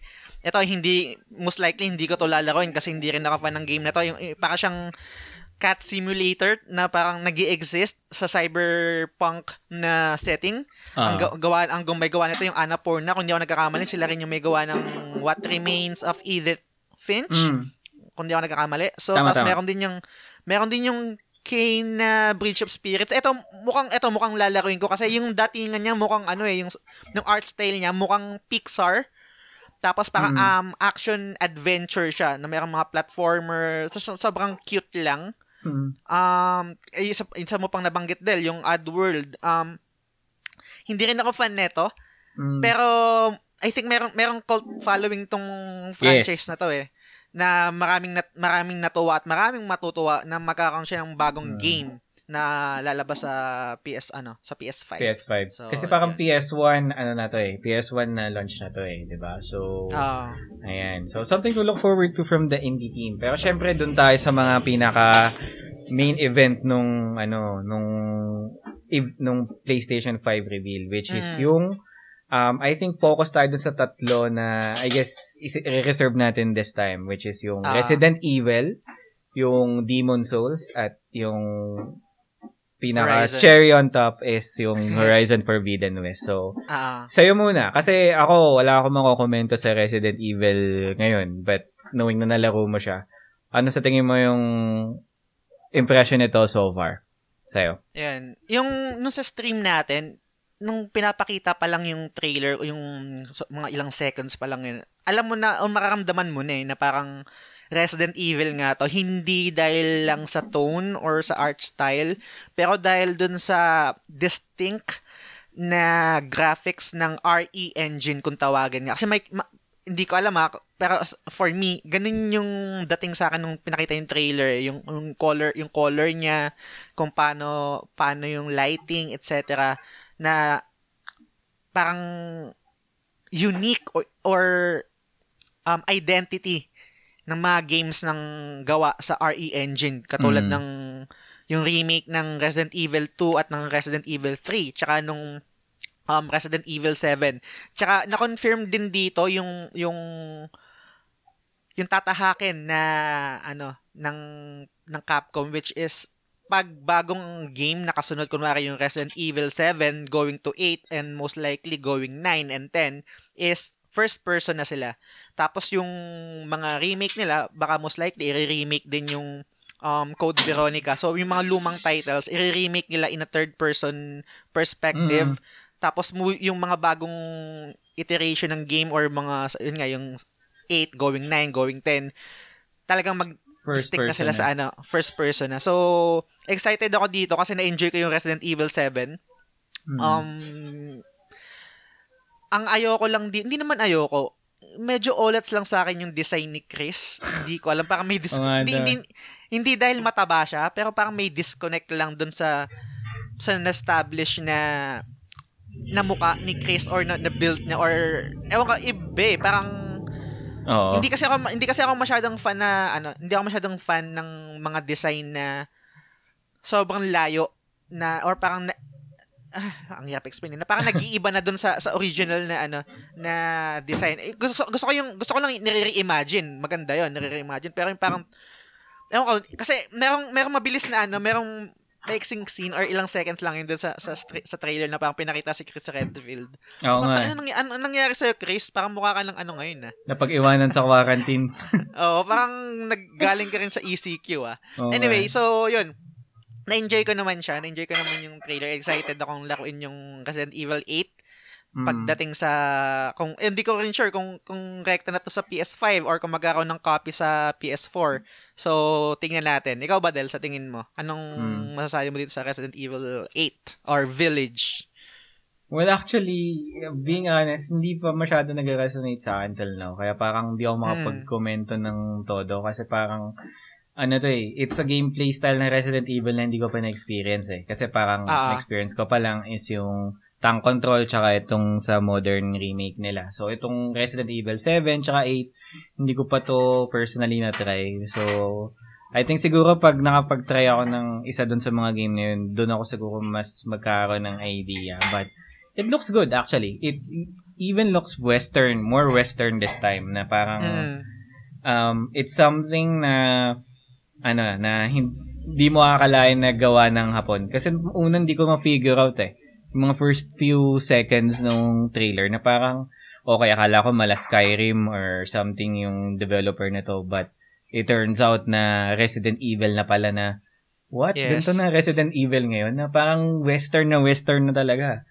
Ah. Uh, but despite that, nafe-feel ko pa rin na may touch ng Capcom to compared dun sa Pragmata na talagang hindi ko na figure out na Capcom siya Mm. hanggang matapos yung trailer. So, Yung weird yung weirdness ng Resident Evil or ng hindi, hindi naman siguro to racist, no? Yung, yung Japanese weirdness, andun pa Mm. rin dun sa trailer na. Parang na-capture pa rin siya. ah So, yun. Ayan. Yung sa ano naman pre, yung sa... Ay, ako hindi rin ako magko-comment dito kasi Mm. alam mo naman na hate ko ang Git Good eh. So, yung sa Demon Souls, Ah, kamusta naman sa'yo yun? Lalo na't fan ka ng ganyan na genre. Mm, fan ako ng ano, fan ako ng Git Good, pero hindi ako magaling. Kumbaga, talagang kung kung kung paano ko nilalaro yung mga Git Good Git Good games, kumbaga parang Ah. talagang pasensya lang talaga para ma-overcome 'yun. Um, interesting tong game na to, yung Demon's Soul. Souls Ah. or ano? Kasi ito yung nag-start nung ano eh, nung franchise eh. I think ah, nag, nag ng mga ng Dark Souls tapos um Bloodborne tapos Sekiro Ah. ang maganda lang dito kasi natrap yung game na to sa PlayStation 3. So, kung magkakaroon siya ng ano ng remake ngayon going to PS5, um sobrang excited ako. Pero isang caveat lang din, hindi from software na yung nagde-develop nito is um, Bluepoint na, which is yung isa sa isa sa sikat na developer ng mga nag-remake. Sila rin yata yung gumawa ng ng Uncharted. Remastered, Uncharted, um Crash Bandicoot ba? Or ano? Tsaka Not Shadow, sure. Shadow Shadow of the Colo- ah, Shadow of the Colossus ba 'yan? Yung Ah. remake nun. Yun, Bluepoint dun. So sobrang master nila yung craft na yan na pang pag-remake ng game. So looking forward din ako diyan. At yung mga listeners natin siguro ng mga Git Good ng mga players looking forward din sa game na yan. So Yeah. pero Del um bago ako mag-move on sa ano sa yung cherry on top nga na sinabi mo which is yung Horizon um, Forbidden, West. West. Ah. Um pasadahan ko lang tong Arcane Studio na nagde-develop ngayon ng Deathloop. So para siyang kung Mm. familiar kayo sa ano sa roguelike games, parang siyang third um first person shooter na roguelike. Meaning yung roguelike kasi yung parang paulit-ulit ulit yung ano, yung stage hanggang sa mga Mm. minimal changes yung mangyayari sa every run mo ng level. Mm. So, ganun yung dating niya sa akin. Para siyang yung Dead Cells, ganyan. At at iba pang ro- roguelike games. Tapos yung isa rin naman na nalampasan natin which is yung um Astro ah, oh yun Astros play ano Astros um, Playroom coming to PS5 ang maganda dito preloaded siya. So pag bumili ka ng PS5 nandun na kagad yun magagamit mo na siya developed by Japan Studio. At yung isa naman is yung Solar Ash. Gawa siya ng um, Heart Machine. Kung familiar kayo sa indie game na um, light hyper light drifter Hyper Light Drifter, yeah. Ah, so yun yung gawa nila at mukha siyang parang yung art style niya mukhang Journey. So, yun. At isa pa yung yung indie game na konti lang yung ben- actually hindi ko nga alam kung bakit ginagawan pa nila to ng mga kasunod eh, kasi hindi naman to kumikita which is yung um, NBA 2K na Nakita yan, pre. Anong hindi kumikita? Kumikita yan. etong game na to na, ewan ko, putang na kumikita ba tong game na to? Parang wala nang Yes. bumibili ng game na to. Parang wala, ay, alam ko, walang bumibili ng game to. Walang, konti lang yung fans na ito eh. So, eto, Sobrang nireveal, konti. nireveal yung game na to. Ang cover nila is si, si Zion. Okay lang naman, pero ay, parang in, in, actually ang ini-expect ko baka magbabalik nila i-cover ulit nila si si Kobe. Mm, Para, ako din. parang tribute. Pero Mm. hindi, nag-Zion sila. Pero baka Ah, merong is ano, alternate to na, in fairness, nakaka-impress Hmm. naman talaga yung ano nila. Yung trailer na, wow, this is next gen. So, paano rin Yes. kaya to magmamaterialize sa ibang, ano. So, ayan. So, sa mga basketball fans, hopefully, Hmm. mag-release din to on the day of launch para may reason kayo na maglaro sa mga PS5 nyo na matagal. So, Yes, ayan. tsaka isang request ko lang din sana. Sana magkaroon ng ano, ng ibang cover. Kasi usually nagaganon yung NBA na kunwari ito yung Mm. yung cover nila, cover player si Zion. Sana mayroong isang edition na si Kobe kasi Mm. I, I think may enjoy yun ng lahat ng mga players ngayon lalo nang nangyari dun sa kay Kobe no parang pang tribute man lang sana. Kahit na nag-cover na na maraming beses si Kobe sa Si Kobe, no? NBA 2K. Mm. So, Pwede, pwede. Yan. Kasi ano eh, the fact na ang nisip ko kaya hindi na nila parang pinablicize pa si Kobe. Kasi parang kaka-launch lang niya ng na-launch siya as a cover star ng NBA 2K sa noong 2017 eh. Na may mga Mm. Black Mamba edition. So, Ah, ah, totoo. kaya parang siguro giveaway din sa mga uprising na ano na players ika nga. So, Mm. hopefully may ganun kasi talagang bebenta yan. Tapos siguro yung proceeds sana, nun sana. Pupunta sa foundation ni Kobe, no? May mga ganun na Yes. datingan. So, ayan, ayan. So, ito na. Ito na yung ano, highlight ng ano nung um, reveal ng PlayStation 5 which is Yes. Horizon Forbidden West. So, sobrang for me yun yung talagang nagpaganda nung nung trailer kasi so far parang nung especially nung na, pinapanood nga natin siya na 1080p lang na hindi naman siya ganun ka visually appealing pero ah. despite that nung nilabas na yung trailer na yun shit ang ganda na ito Yes, the fact na puta. parang nag-expand na talaga yung world niya na come to think of it napupun mag-world tour or mag-US tour si Aloy sobrang ano so ikaw ba ano bang ano mo ah take mo ngayon dito sa Horizon Forbidden West ang pinaka takeaway ko dyan na talaga na-excite ako, pre, is yung exploration sa dagat. Kasi wala kay, A- A- kay Aloy yun eh. Nung, Mm. nung una, nung Horizon Zero Dawn, hindi, walang exploration sa ilalim ng dagat. dagat eh. Ito meron, pinakita na parang, um, yun nga, nag-explore niya sa Aloy sa ilalim ng dagat, nakakalangoy na siya, nakakasisad na siya, which is na confirm din ng isang um, parang presentation ng Guerrilla, which is yung sabi nga dito, um, extensive underwater exploration. So, doon doon ako na-hype talaga kasi malaki na yung sabi rin dun sa sa presentation, malaki na yung map, larger uh, larger map than Horizon Zero Dawn. Tapos meron pa siyang underwater exploration. So, I think Mm. sobrang ah, ewan ko. Ah, lalo na yung crocodile no Mm, pakita puta yung na, tas, eh, sa, yun, na, sa- yun lang ang isang wor- worry na parang baka exploration lang siya. Sana hindi. Sana meron din combat sa ilalim ng dagat. So, let's see kung ano yung magiging game gameplay mechanic nun. Ikaw, Oo. Del, ano pa ba yung mga napansin mo Tsaka- dito? the more na parang mas gusto kong baguhin yung statement or yung reaction namin nung ano nung sa live kasi ito yung talagang unang game na pinanood ko in 4K after nung trailer or siguro nung mga Hmm. gabi nung after nating i-launch yung live reaction natin na wow parang I stand corrected na Oo. ito na talaga yung future ng gaming eh. Na ito na talaga yung fu- ito na talaga yung PS5 na doon talaga nagpa-pop out yung fidelity ng graphics, nung yes. nung mga galaw ni Aloy, tsaka yung mga nasa paligid niya na I think mas ma- marami ng background this time is mas fully rendered siya.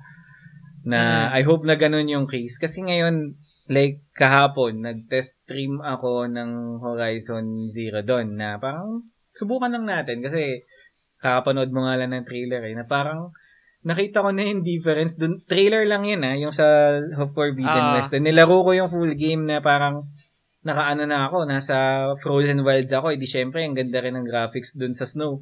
So parang, shit, Sobra. parang yung mata ko na nibago na. na parang nasanay, parang nasanay na ako dun sa itsura ni Aloy dun sa PS5 versus sa PS4 na Mm. parang hindi ko naman sinasabing pangit. Maganda. Maganda talagang graphics ng Zero doon. But parang Mm. nakita ko na na nag ano na nag-age na. Yes, compared dun sa ano, nasa na-release nila na trailer Mm. ng Forbidden West. Mm. Tsaka And then- yung isang... Ay, sige, sorry. Sige, sige, go, go.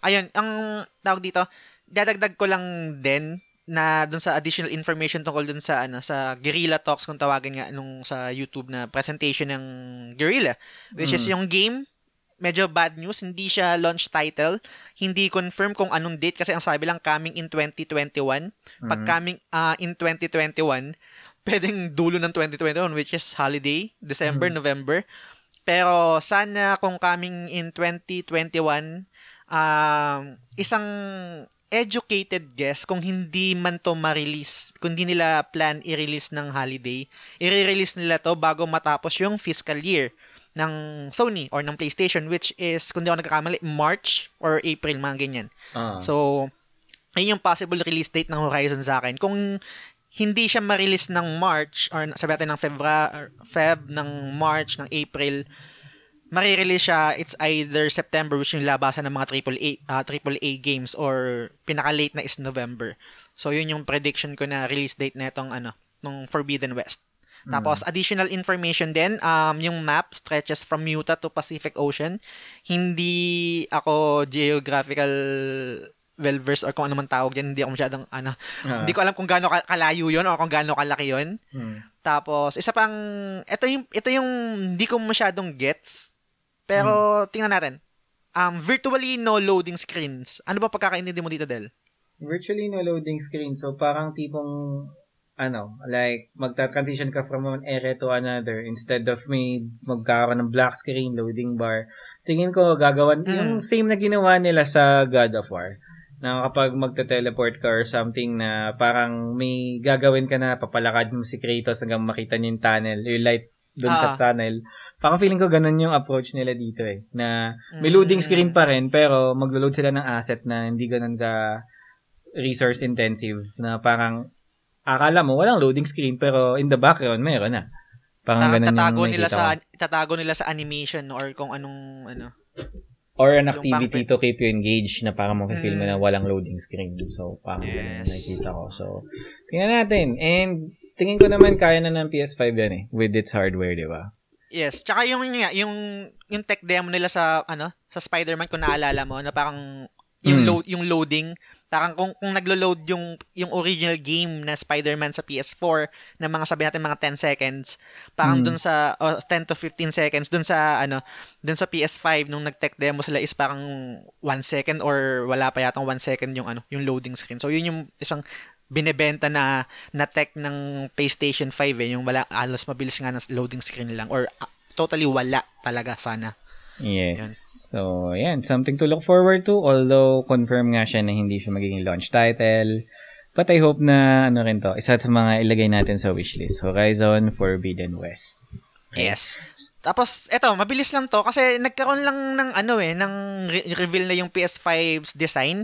Tapos, dalawang version siya. Nung nalabas yung dalawang version ng PS5, dun ko naisip na, "Ay, putang, ina, mali yung prediction ko. Wala, ay, mali yung prediction ko sa ano, sa pricing. Kasi, kung, kung isa lang yung design, mag-stick ako sa 450 ko na ano, 450 tapos 500 tops na na price ng PS5. Pero dahil nagdalawa yung version, merong only only digital, tsaka yung Mm. merong disc um compact disc or disc player. Mm. Um I think um pwede natin siyang i-discuss kung kung same pa rin ba yung ano mo, yung yung price mo kasi sa akin magbabago eh. Pero bago 'yon, yung mabilis lang muna sa design. Okay Mm. lang sa akin yung design. A- ang dami ng memes na parang mukha siyang router. Mm. So, ang ang worry ko lang dito, parang parang hindi siya babagay dun sa ano ko, sa living room ko. Ewan ko lang, pag nandun na mismo. Pero feeling ko, pag, Ang- pag ini-imagine ko siya, parang hindi siya babagay eh. Ang ano kasi, ang di ko kasi gusto sa approach ng PlayStation 5 is yung, ano eh, parang dual, dual color approach niya na may white at black. Na mas maganda kung i-keep mo yun as all black or all white unit kasi parang di bagay. Tsaka yung controller din, for example, na may part na black, may part na white, na parang, ang, parang mukhang prototype, parang hindi pa fully, ano, fully immersed. Pero, okay lang. Na parang siguro I'd have to consider na i-position yung mga consoles ko vertically this time. Kasi yun yung Yes. parang I think preferred way ng Sony kung paano mo siya i-display eh. Na Mm. nakapatayo. Kasi parang feeling ko hindi visible na gawing although pwede nga siyang gawing i-position horizontally but with the way it looks parang mukhang patayo lang eh. Ka- kasi Yes. based doon sa angle niya doon sa left at sa right side, hindi siya flat eh. Paano mo siya Mm. ipapatong in a flat surface kung hindi rin naman pantay yung mga edges niya. Kaya parang feeling ko talagang design lang to vertically. Or I hope Yes. pwede siya maging horizontal. Tsaka ano to eh, sinabi mo kanina na meme, naalala ko talaga yung ano, yung meme na flash feed, at flash feed 5. Familiar Ano ka ba dun sa ano? Meme yun, mi- meme yun pre sa, ano, sa Korea. Na parang Ah. animated short siya na may mag-asawa tapos parang ang reklamo nila is yung router nila hindi gumagana.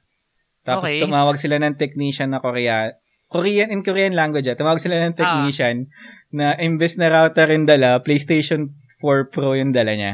Ah, Tapos, parang yung asawa nagtatanong na, bakit yung router ang laki-laki? Ay, hindi, ano, latest model yan, 5G yan, support ng network. Hindi, lusot na. Kwento ko na lang, no? Nakakatawa kasi. sige lang, sige lang. So, sige, hindi parang, sige, solve na yung asawa niya na, ano, nung papalabas na yung technician ko, no, magkano babayaran ko?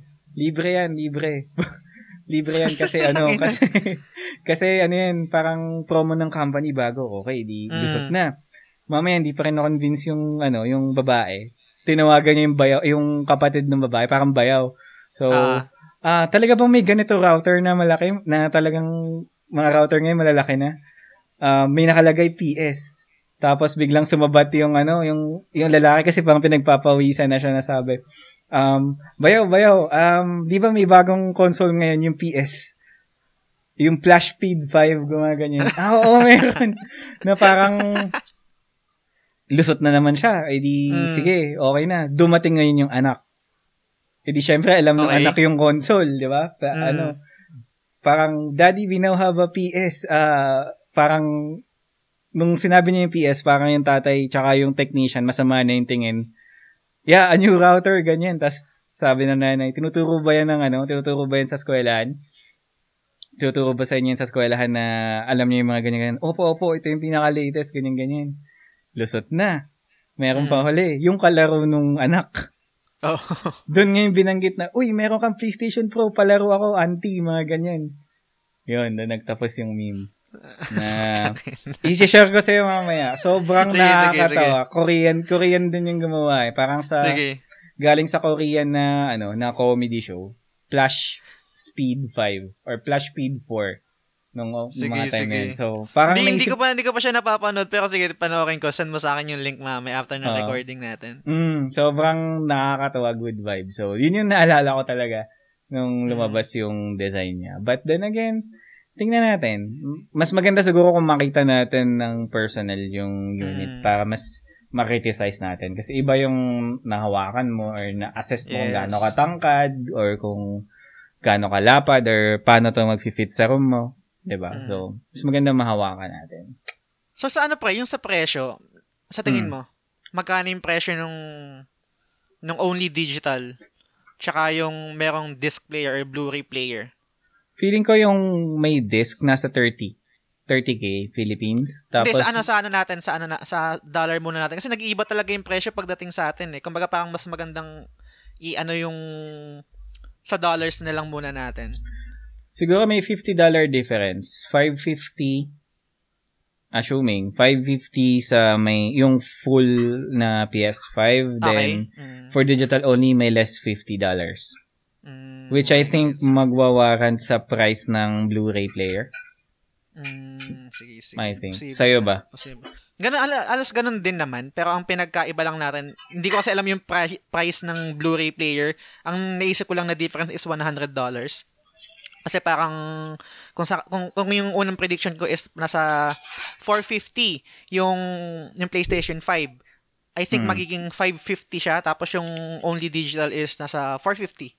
So, 450 tsaka 550. Yun yung sa tingin ko. Pero hin- feeling ko mali ako kasi hindi sexy pakinggan yung price. Kasi merong may psychology may psychology yung ano eh, yung yung pricing kung paano yung magmumukhang enticing sa customer na oh hindi siya masyadong mukhang mahal or Mm. parang something na ganun. So hindi parang hindi enticing yung butal na yung butal ko na 50 or for uh, 49 or sabi natin ng kung 449 siya or 549. Pero let's see. Yun lang naman yung naiisip ko doon na magbabago yung pricing. Kung kung si Del sa tingin niya is magiging $50 difference, sa akin Mm. tingin ko $100. So, Mm. yun. Ganun ang feeling ko lang naman. But malalaman natin yan in the future siguro. Hopefully by September may makuha tayo na mas malinaw na sagot in terms of pricing. Yes. Yes, yes. So, alright. So, I guess that's all of our news for the PS5. Now, move on tayo dun sa mga iba na tumatak din in the coming weeks. So, Mm. start ko na to. Um, ito yung, I guess, medyo natuwa ako na at the end, medyo na-disappoint eh. Okay. So, it's a news coming off from Polygon, but, ay, Polygon. Polygon. Polygon. Poly, Polygon. Na makikita nyo rin yung context ng news nila sa YouTube, especially sa mga trailers. So, this is all about Kingdom Hearts. So, I think Thursday ata to or Wednesday, naglabas ng parang trailer ng roadmap, I think, ng future ng Kingdom Hearts yung Square Enix. Yes. And with that, may dalawang games na na-highlight as of today. And yung isang game na yun is yung um, ano bang tawag doon? King- Kingdom Hearts Union Kai. Tapos, Okay. yung isa naman is yung Kingdom Hearts Melody of Memory. So, pasadaan ko lang muna saglit yung article from Polygon. So, ang sa Polygon, sorry. So, Polygon. So, um, New Kingdom Hearts uh, New Kingdom Hearts content it's is on its way in 2020 with two brand new titles making their debut. A trailer featuring a full orchestra playing some of the series' iconic soundtrack announced some of the content coming later this year. The first piece of content is an expansion to the mobile game Kingdom Hearts Union Kai featuring Maleficent. The next, a brand new title is another mobile game in the same art style as Kingdom Hearts Union Kai, Union Dark Road. It appears to have place right after Union Kai, but before every other game in the series, it will be out on June 22nd on Android, Apple, and Amazon devices. The next title in the Kingdom Hearts series is Kingdom Hearts Melody of Memory, which appears to be a joyful rhythm game, except with a hidden dark side. The game will feature Kairi as a central character. Melody of Memory will be out sometime in 2020 on Xbox One, PlayStation 4, and Nintendo Switch.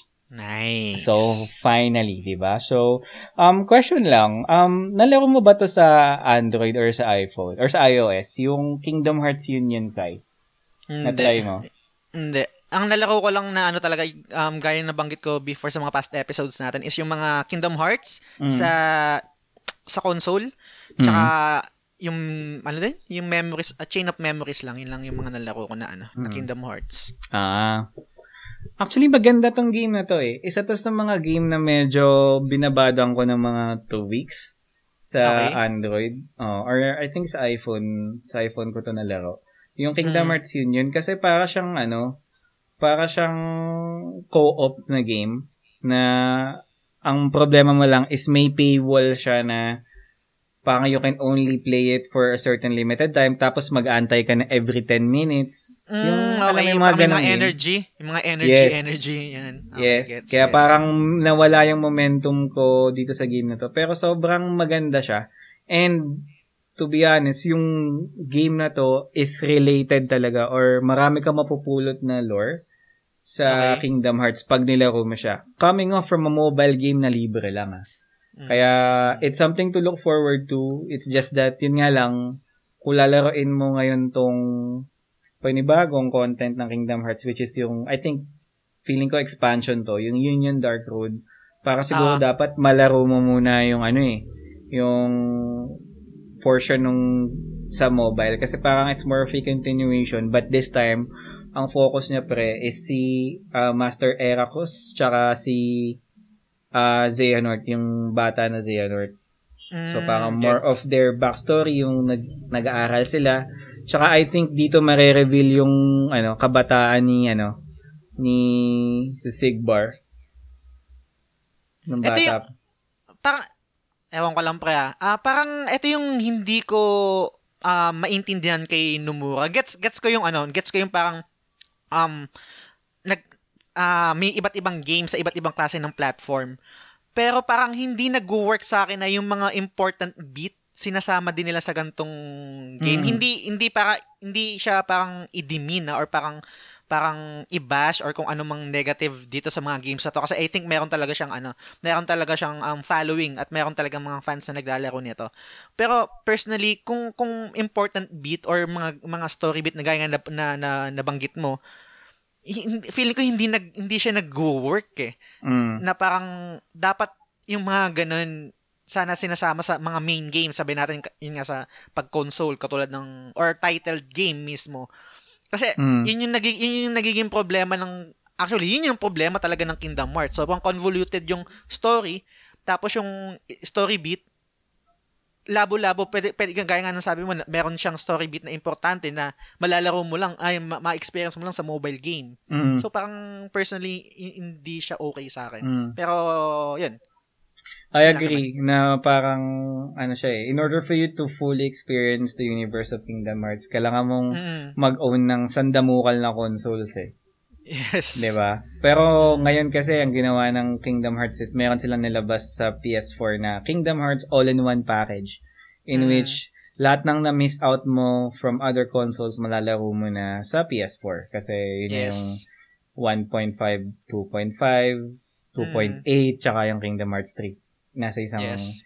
game na lang siya na parang presyo lang siya ng isang game. So, if first time mo or interesado ka sa world ng Kingdom Hearts, I guess this is the best time for you to catch up kasi I think um eto na yung tinatawag nila na phase 2. Kung sa MCU, merong phase 1, phase 2. Ito na yung phase 2 ng Ang Kingdom Hearts. talaga to. Mm. Tapos nakita mo rin pre yung trailer nung ano, nung ano yung reaction mo pala dun sa rhythm game, sa Melody of Memory. Okay naman siya, nagustuhan ko naman siya. Para siyang ano, ang tawag dito, yung mga rhythm games kasi for me, ang mga nalaro ko lang dyan is yung, sabi natin, yung Auto Jam, yung ano pa bang rhythm game? Bust a Groove ba yun? Oh. Yung Oh. mga ganun. So, parang, hindi ko, hindi ko alam kung makukumpara ko siya sa ganun, ha? pero, actually, um, honestly, medyo nawawala na yung amor ko sa ano eh, sa Kingdom Hearts Sa eh. Kingdom Hearts. mm Na Bakit? parang, yun nga dahil nga sa, sa story na parang kailangan mong i-follow in every direction Mm. yung release ng game para maka, maka-follow ka dun sa story or dun sa lore. Mm. Tsaka, laging nagdad, yung, yung style kasi sinumura na hindi pa na-explain itong story na to or hindi pa nare-resolve itong conflict na to, naglalabas ulit ng panibagong conflict.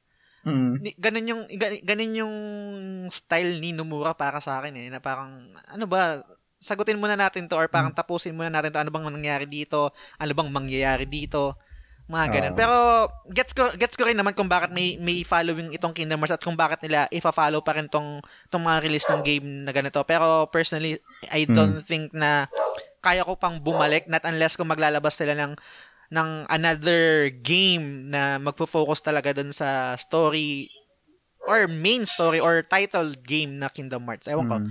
Hindi ko hindi ko hindi ko na masabi. Parang pero ngayon sa ngayon hindi hindi na ako ang masyadong interesado pa sa mga upcoming um, kahit yung sa phase 2 na sinabi nabanggit mo Ah. kasi binas- tinignan ko din siya eh. Um, hindi, hindi hindi hindi na ganun yung same love or enthusiasm ko sa sa, sa franchise. Ikaw ba? Mm. Sa akin kasi I think kaya nagtataka ako na na parang hindi mo siya gusto kasi uh, dun sa the way na the way na mag mag-express si Nomura ng lore ng Kingdom Hearts uh, across dun sa lahat ng games na yun ah is feeling ko magugustuhan mo eh kaya nagtataka ako bakit parang medyo hindi mo siya na ano kasi feeling ko baka kailangan mo lang oras kailangan mo lang talaga ng dedicated na time na i-prioritize yung Kingdom Hearts as one of your games kasi talagang maganda yung kwento niya. Ako na nagsasabi sa'yo. Na, Kasi yung yung sa yung sa yung idea kasi pre na across all platforms parang Hmm. na to turn off ako eh. Hmm. Na I Noon have to yun. play i- i- yun nga kasi pero kasi unang yung kumbaga nalabas yung collection ilang ilang years ba bago compared dun sa Mm. unang year na na-release yung Chain of Memories or yung ano 3D 3D ba yun or yung Mm. two, two something days over ganyan Mm. kumbaga so kailangan kong mag mag ano mag magantay pa ng collection bago ko ma- ma- malaman yung full lore nung game yun yung Mm. hindi hindi mag-work sa akin eh parang kumbaga parang nung nilaro ko yung Kingdom Hearts 3 na-enjoy ko yung story on a Mm. facade level lang. Kumbaga hindi kasi ako hindi ko masyadong aware dun sa lore eh. Pero Oo. na-enjoy ko siya in a sense na parang okay sige ganyan. Um literal na Mm. masaya talaga. Tas yung meron din mga scene na na naiyak ako dahil nga yung nag-work sa akin yung character ni Sora.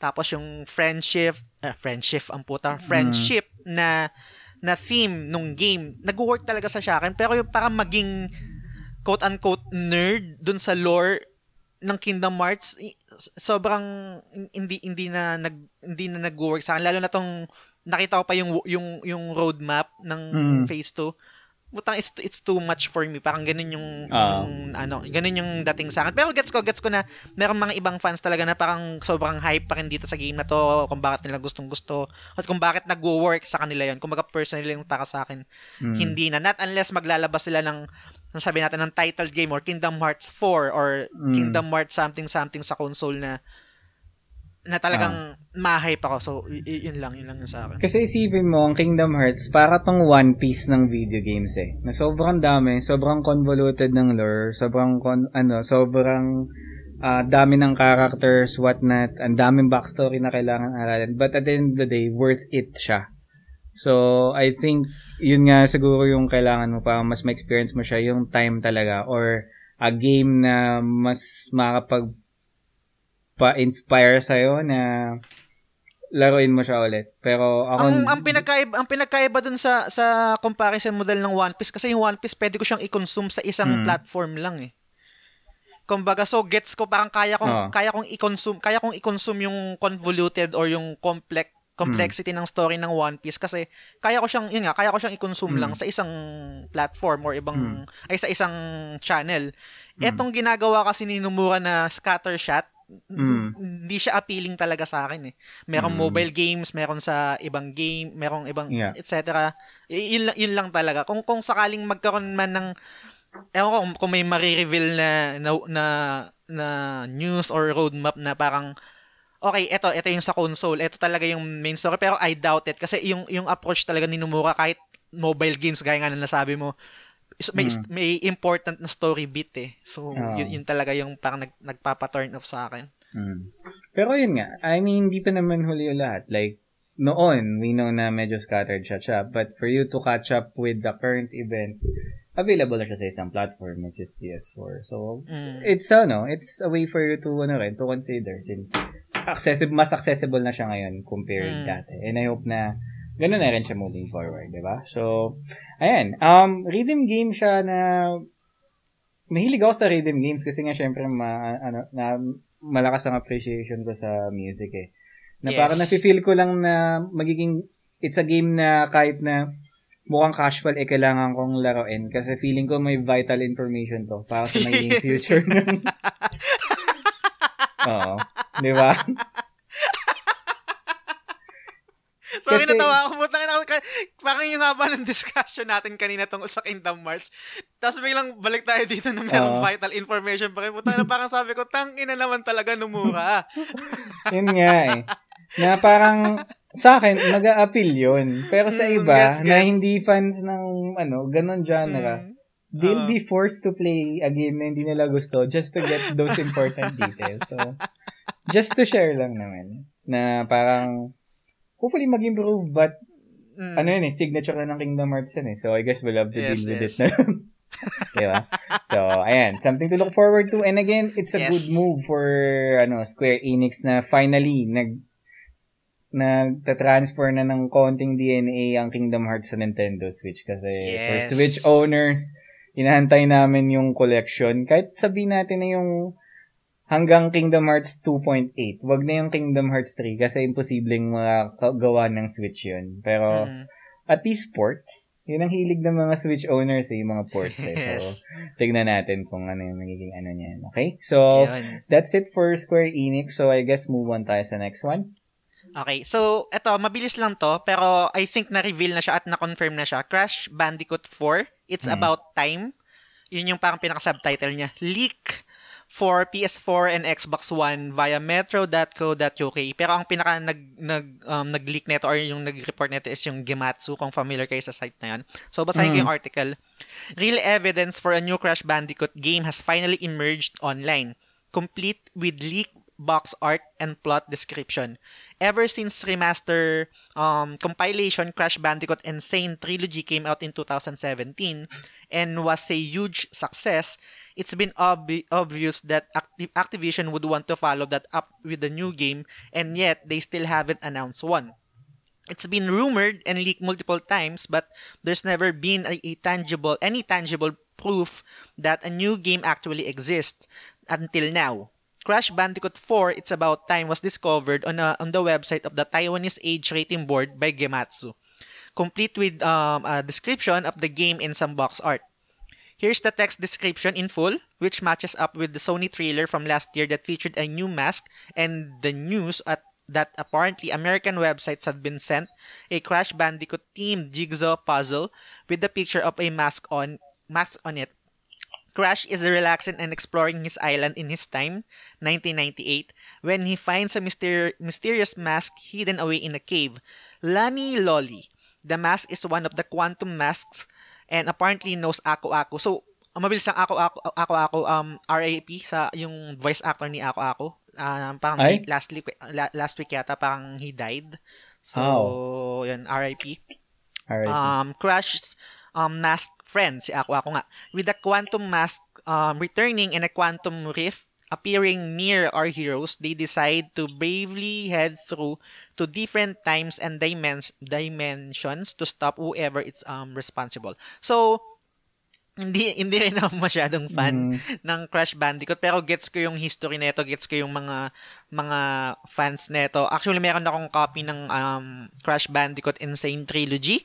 Nilaro ko siya, saglitan lang. Hindi ko alam kung naging bobo lang ako as a gamer kasi tumanda na ako. Pero yung reflexes ko hindi na katulad before na pag kino-compare ko siya sa memory ko noon nung nilaro ko yung Crash na parang mas magaling ako before ah. Pero bakit ngayon parang suma- sablay na ako? Sablay na yung mga talon ko. Sablay na yung mga mga platforming skills ko. So looking forward ako dito sa game na to kahit hindi ako masyadong fan kasi um his ano to eh part to ng history ng PlayStation eh any any PlayStation gamers since um PlayStation 1 I think merong merong memory sa game na to Correct. so so gusto kong gusto ko siyang laruin pa rin at tignan kung ano yung magiging improvement at kung ano yung destination ng franchise na to moving forward ikaw Del Ato, I think, na-discuss ko to in one of the earlier episodes na co-host ako dito. But ulitin Ah, ah. ko na lang ulit na sobrang na-turn off ako sa series na to.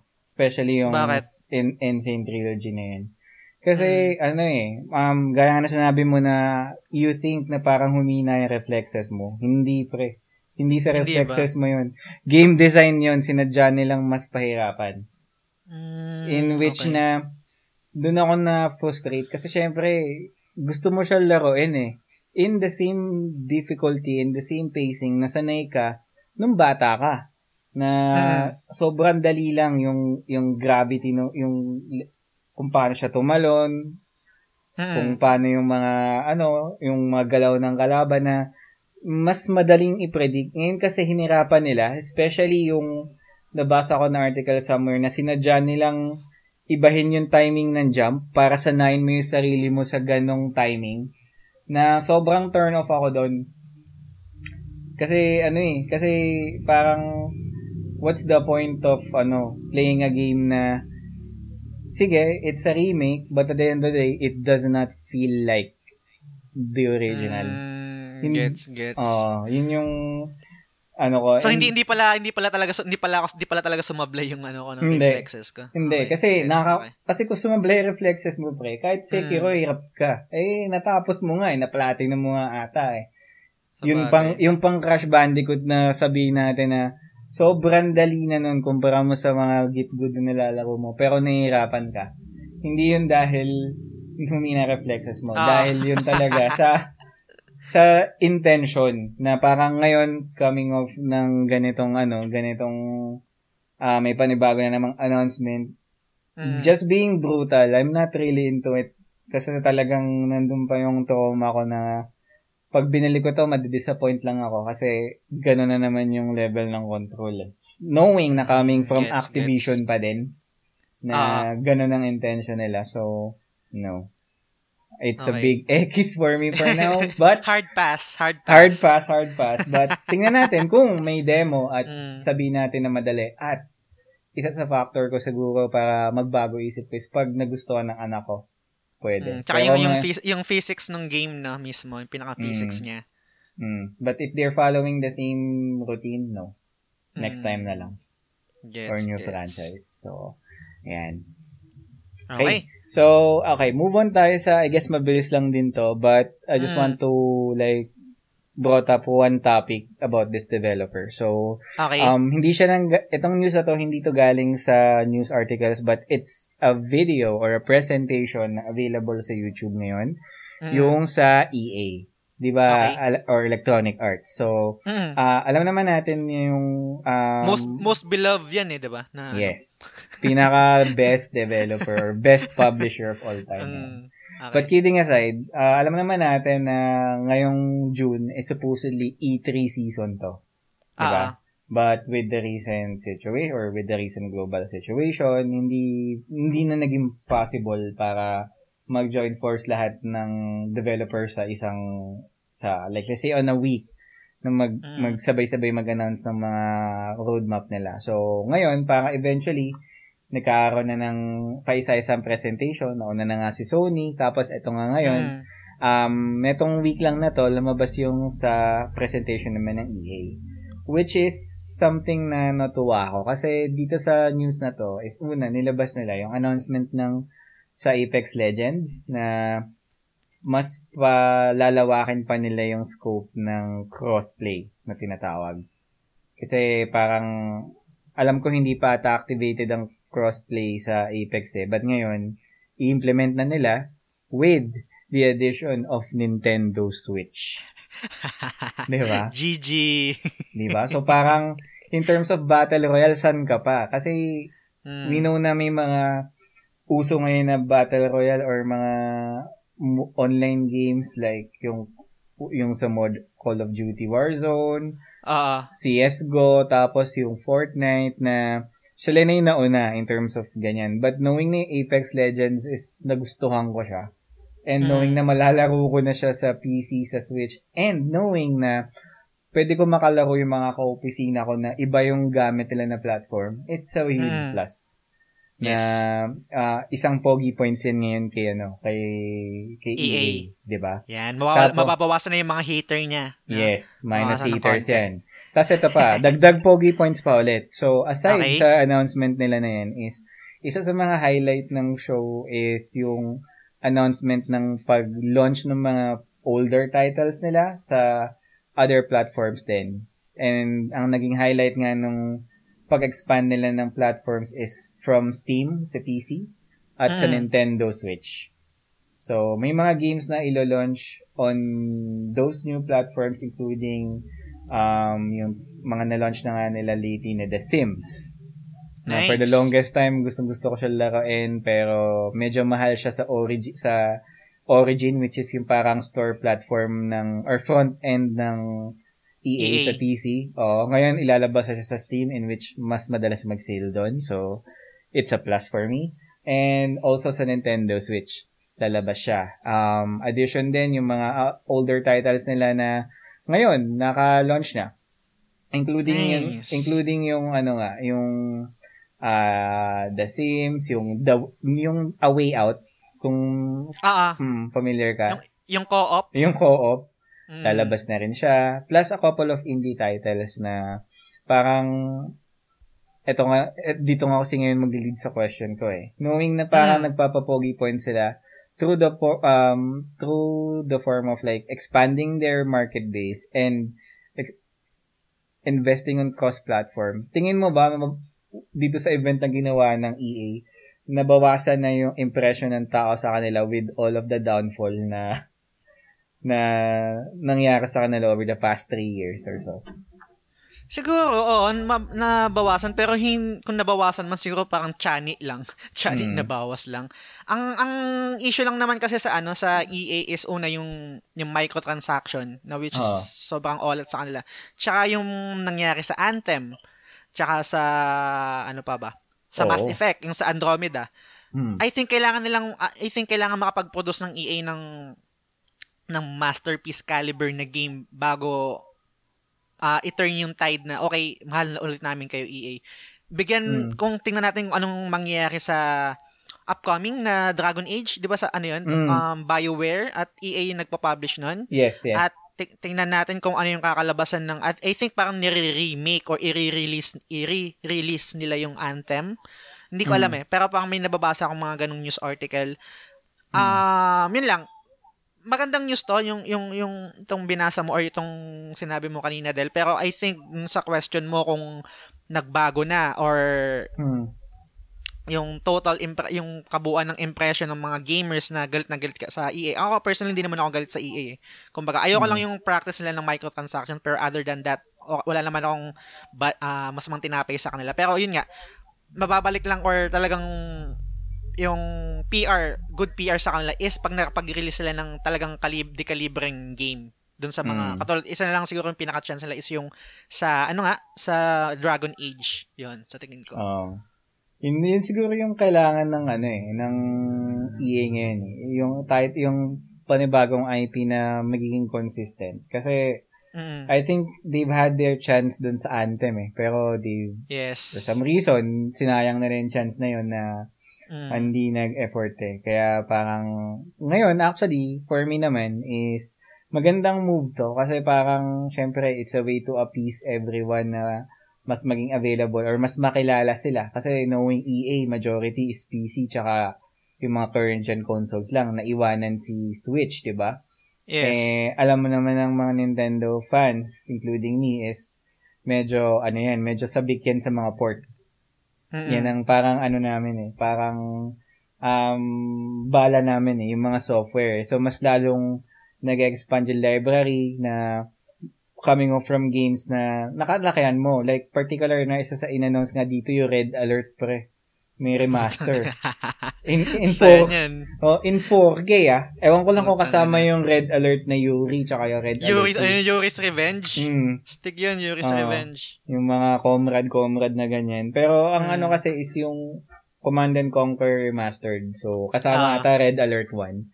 So, yun, Sana. good move yun sa akin. Tapos yung mga ibang games nila, I think Titanfall, yung mga ganyan, Mm. ilalabas na rin sa other consoles na, Nice. na, ayun, I hope na mag-boost pa ng PR. Like, and again, same as you, wala rin naman akong masamang tinapay sa EA. Mm. Pero, yun nga, sobrang ang pangit ng image nila lately dun sa Battlefront na nag todo microtransaction sila kaya Yes. wrong move yun, wrong move na ngayon hopefully medyo binibigyan na lang ng prioritize yung mga quality ng games nila Mm. and once sa mga pag-release yun ng isa papatok ulit yan eh. kahit sabihin mo na ah, sports game like yung NBA kung mahigitan nila yung ginagawa ng 2K Mm. sa franchise na yon nako, kaya nilang ilang paso yung lahat ng ano at bumalik yung iconic na EA Sports. Yeah, EA Sports. Sports.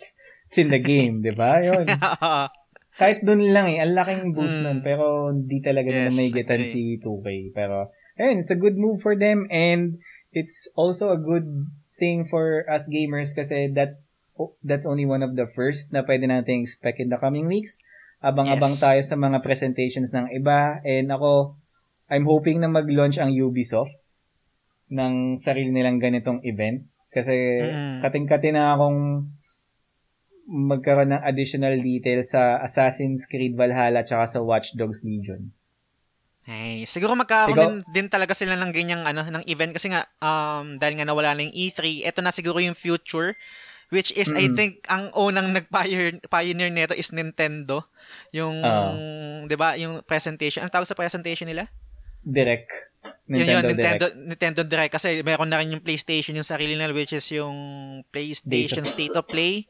Oh, yan, Tapos yan. meron din meron din yung EA, Xbox. etc. Xbox ganyan. So I think ito Mm. na yung future kung sakali man hindi na mababalik yung yung E3 kasi ewan ko tingnan Mm. natin. Pero yun, looking forward din ako sa mga ibang developer. Um Square Enix, wala pang masyadong um presentation maliban dun sa pinakita nila sa PlayStation 5 reveal. So looking forward Mm. ako dyan sa mga sa mga presentation ng mga developers na yan at mga publishers na yan. Yan, yan. So, speaking of developers, isa pa sa mga Mm. developer ngayon na medyo maputok is yung CD Projekt Red. Yes. Ba? So, Mm. ano ba yung update natin ngayon sa CD Projekt Red?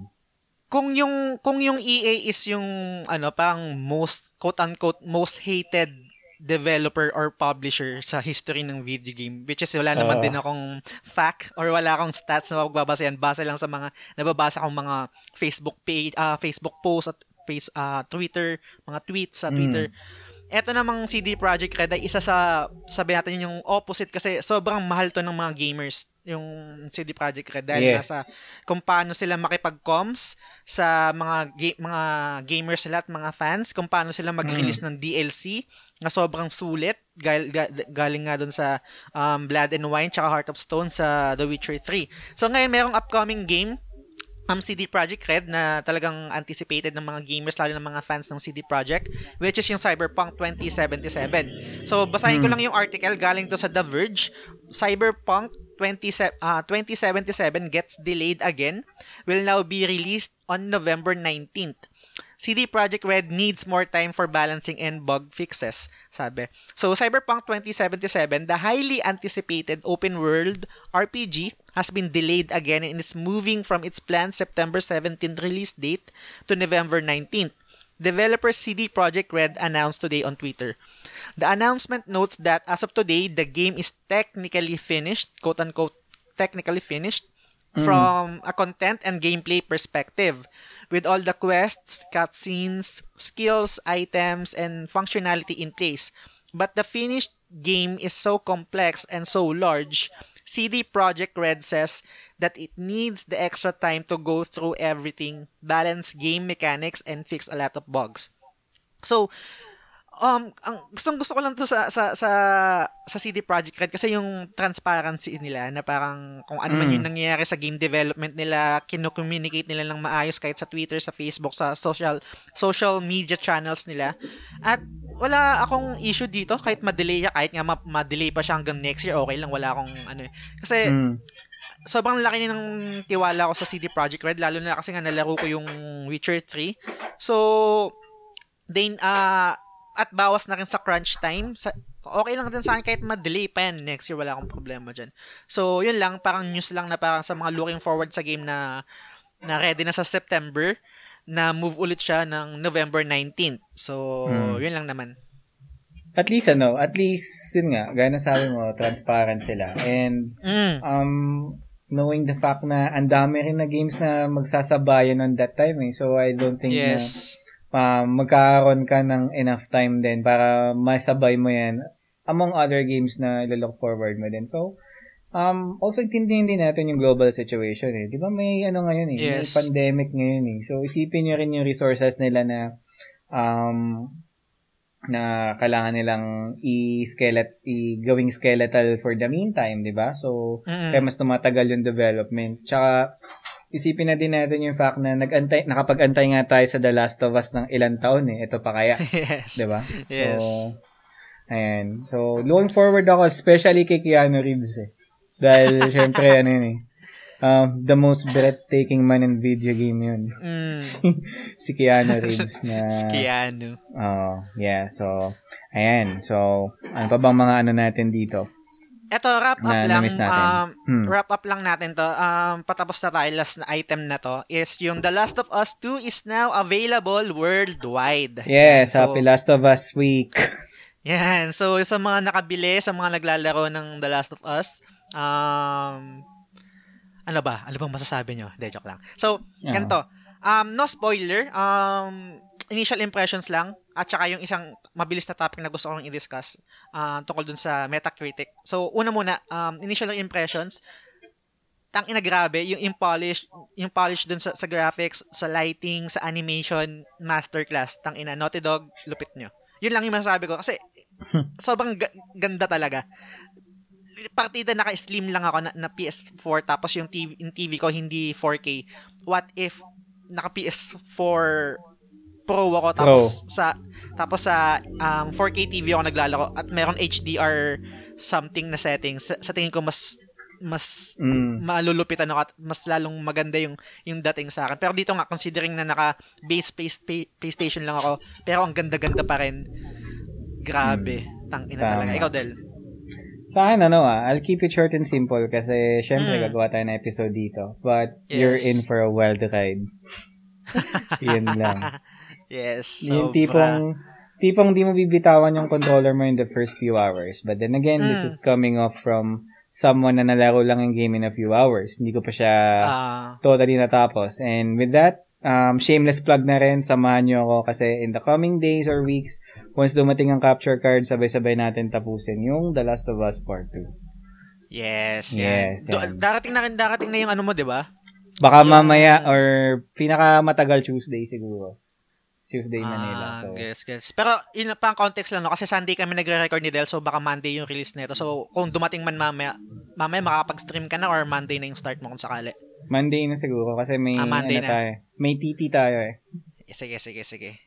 Para sa ah. titi natin mamaya. Okay. Ah. So, yun. Uh, mabilis lang na discussion din bago natin tapusin tong episode, which is yung um, mm. nire-review bomb ngayon ang ano, The Last of Us. So, kung yes. makikita nyo sa Metacritic, nasa 95 na yata ang, ano, ang critic score ng The Last of Us Part 2 pero yung user score is um, nasa 3.3 something. Yeah. Ang ang ang context nito kasi it's either gets mo yun na parang may mga gamers na hindi nagustuhan yung game. Acceptable yun. I-review mm. mo siya.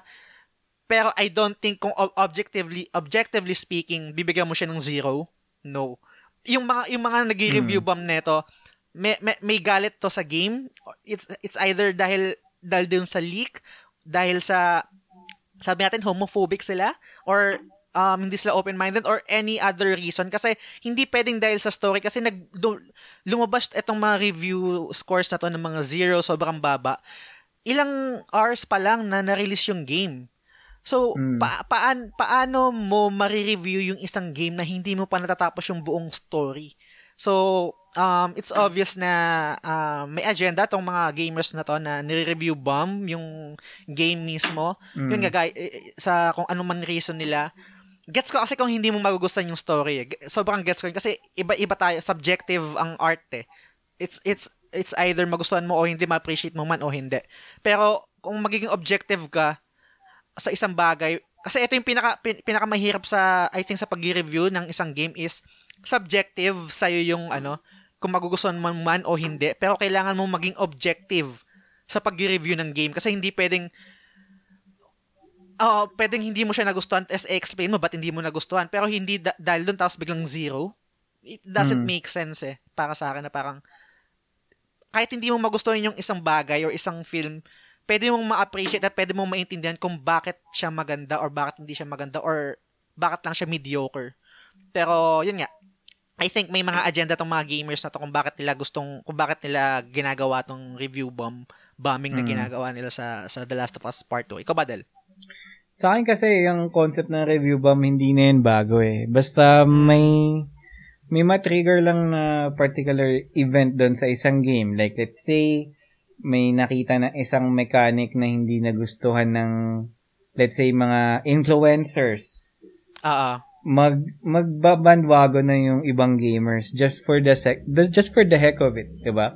Mm. Na parang unfortunately ganun na nangyayari. Kaya the more na parang um, di na rin ako masyado nagre-rely sa numbers unlike dati nung napag-usapan natin uh, yung ah. video game reviews na parang doon ko yes. binibase yung judgment ko. Pero ngayon kasi nagiging nagkakaroon ng yun nga sabi mo agenda na mm. parang unfair naman na i-score mo siya because hindi mo lang gusto yung isang topic or um i-review mo ba mo siya kasi hindi mo gusto yung voice actor. Oh, na ang dami pang other Oh, ang dami pang factor na ano. Or, yung pinakamababaw na nakita ko na video game review is, um, bibigyan ka ng score na zero kasi hindi siya available sa Nintendo Switch. Tang ina, di ba? May ganun eh, na anong connect na parang Putang inang yan. mm, they're looking Anong for the game yan? most Anong game yan? Anong game? Nakalimutan ko na pre, pero it's something na ni-release ngayon na ano na parang natawa ako. Puta, Nintendo Switch, asa ka mo ganito?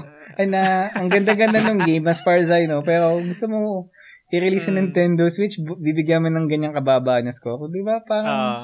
unfair din. Kaya parang Totoo. ngayon, in terms of Metacritic, kung magbabase man ako ng review, hindi ko Mm. na tinitingnan ang user score. Tinitingnan Ah. ko is yung sa reviewer Mm. na ano like yung review score talaga yung mga 95, 98 diyan ako Ah. nagbe-base pero yung ano hindi kasi alam mo na eh 'di ba? May Mm. lalo na't ngayon at may pandemic na ang daming oras ng mga trolls. Yes, Mas totoo. marami Sobrang silang- totoo resources. Pero yung sa Last of Us naman talaga um just to ano na lang wrap up. Feeling ko talaga malaking factor yung ano eh yung ah yung leak na nangyari.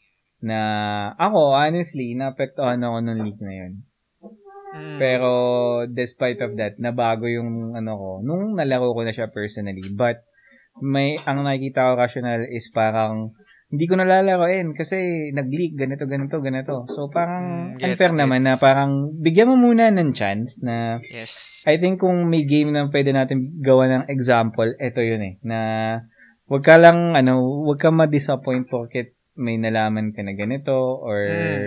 Nakita mo yung gameplay, ganito pala, hindi pala para sa'yo. Give it a chance pa din, di ba? Na ah dugot pawis ni Neil yan tsaka ng Naughty Dog eh. Na, Ang buong Naughty Dog. Yes, so kudos Sir Neil Druckmann, hashtag baka naman. Yung Taylor guitar, bigay mo na sa amin.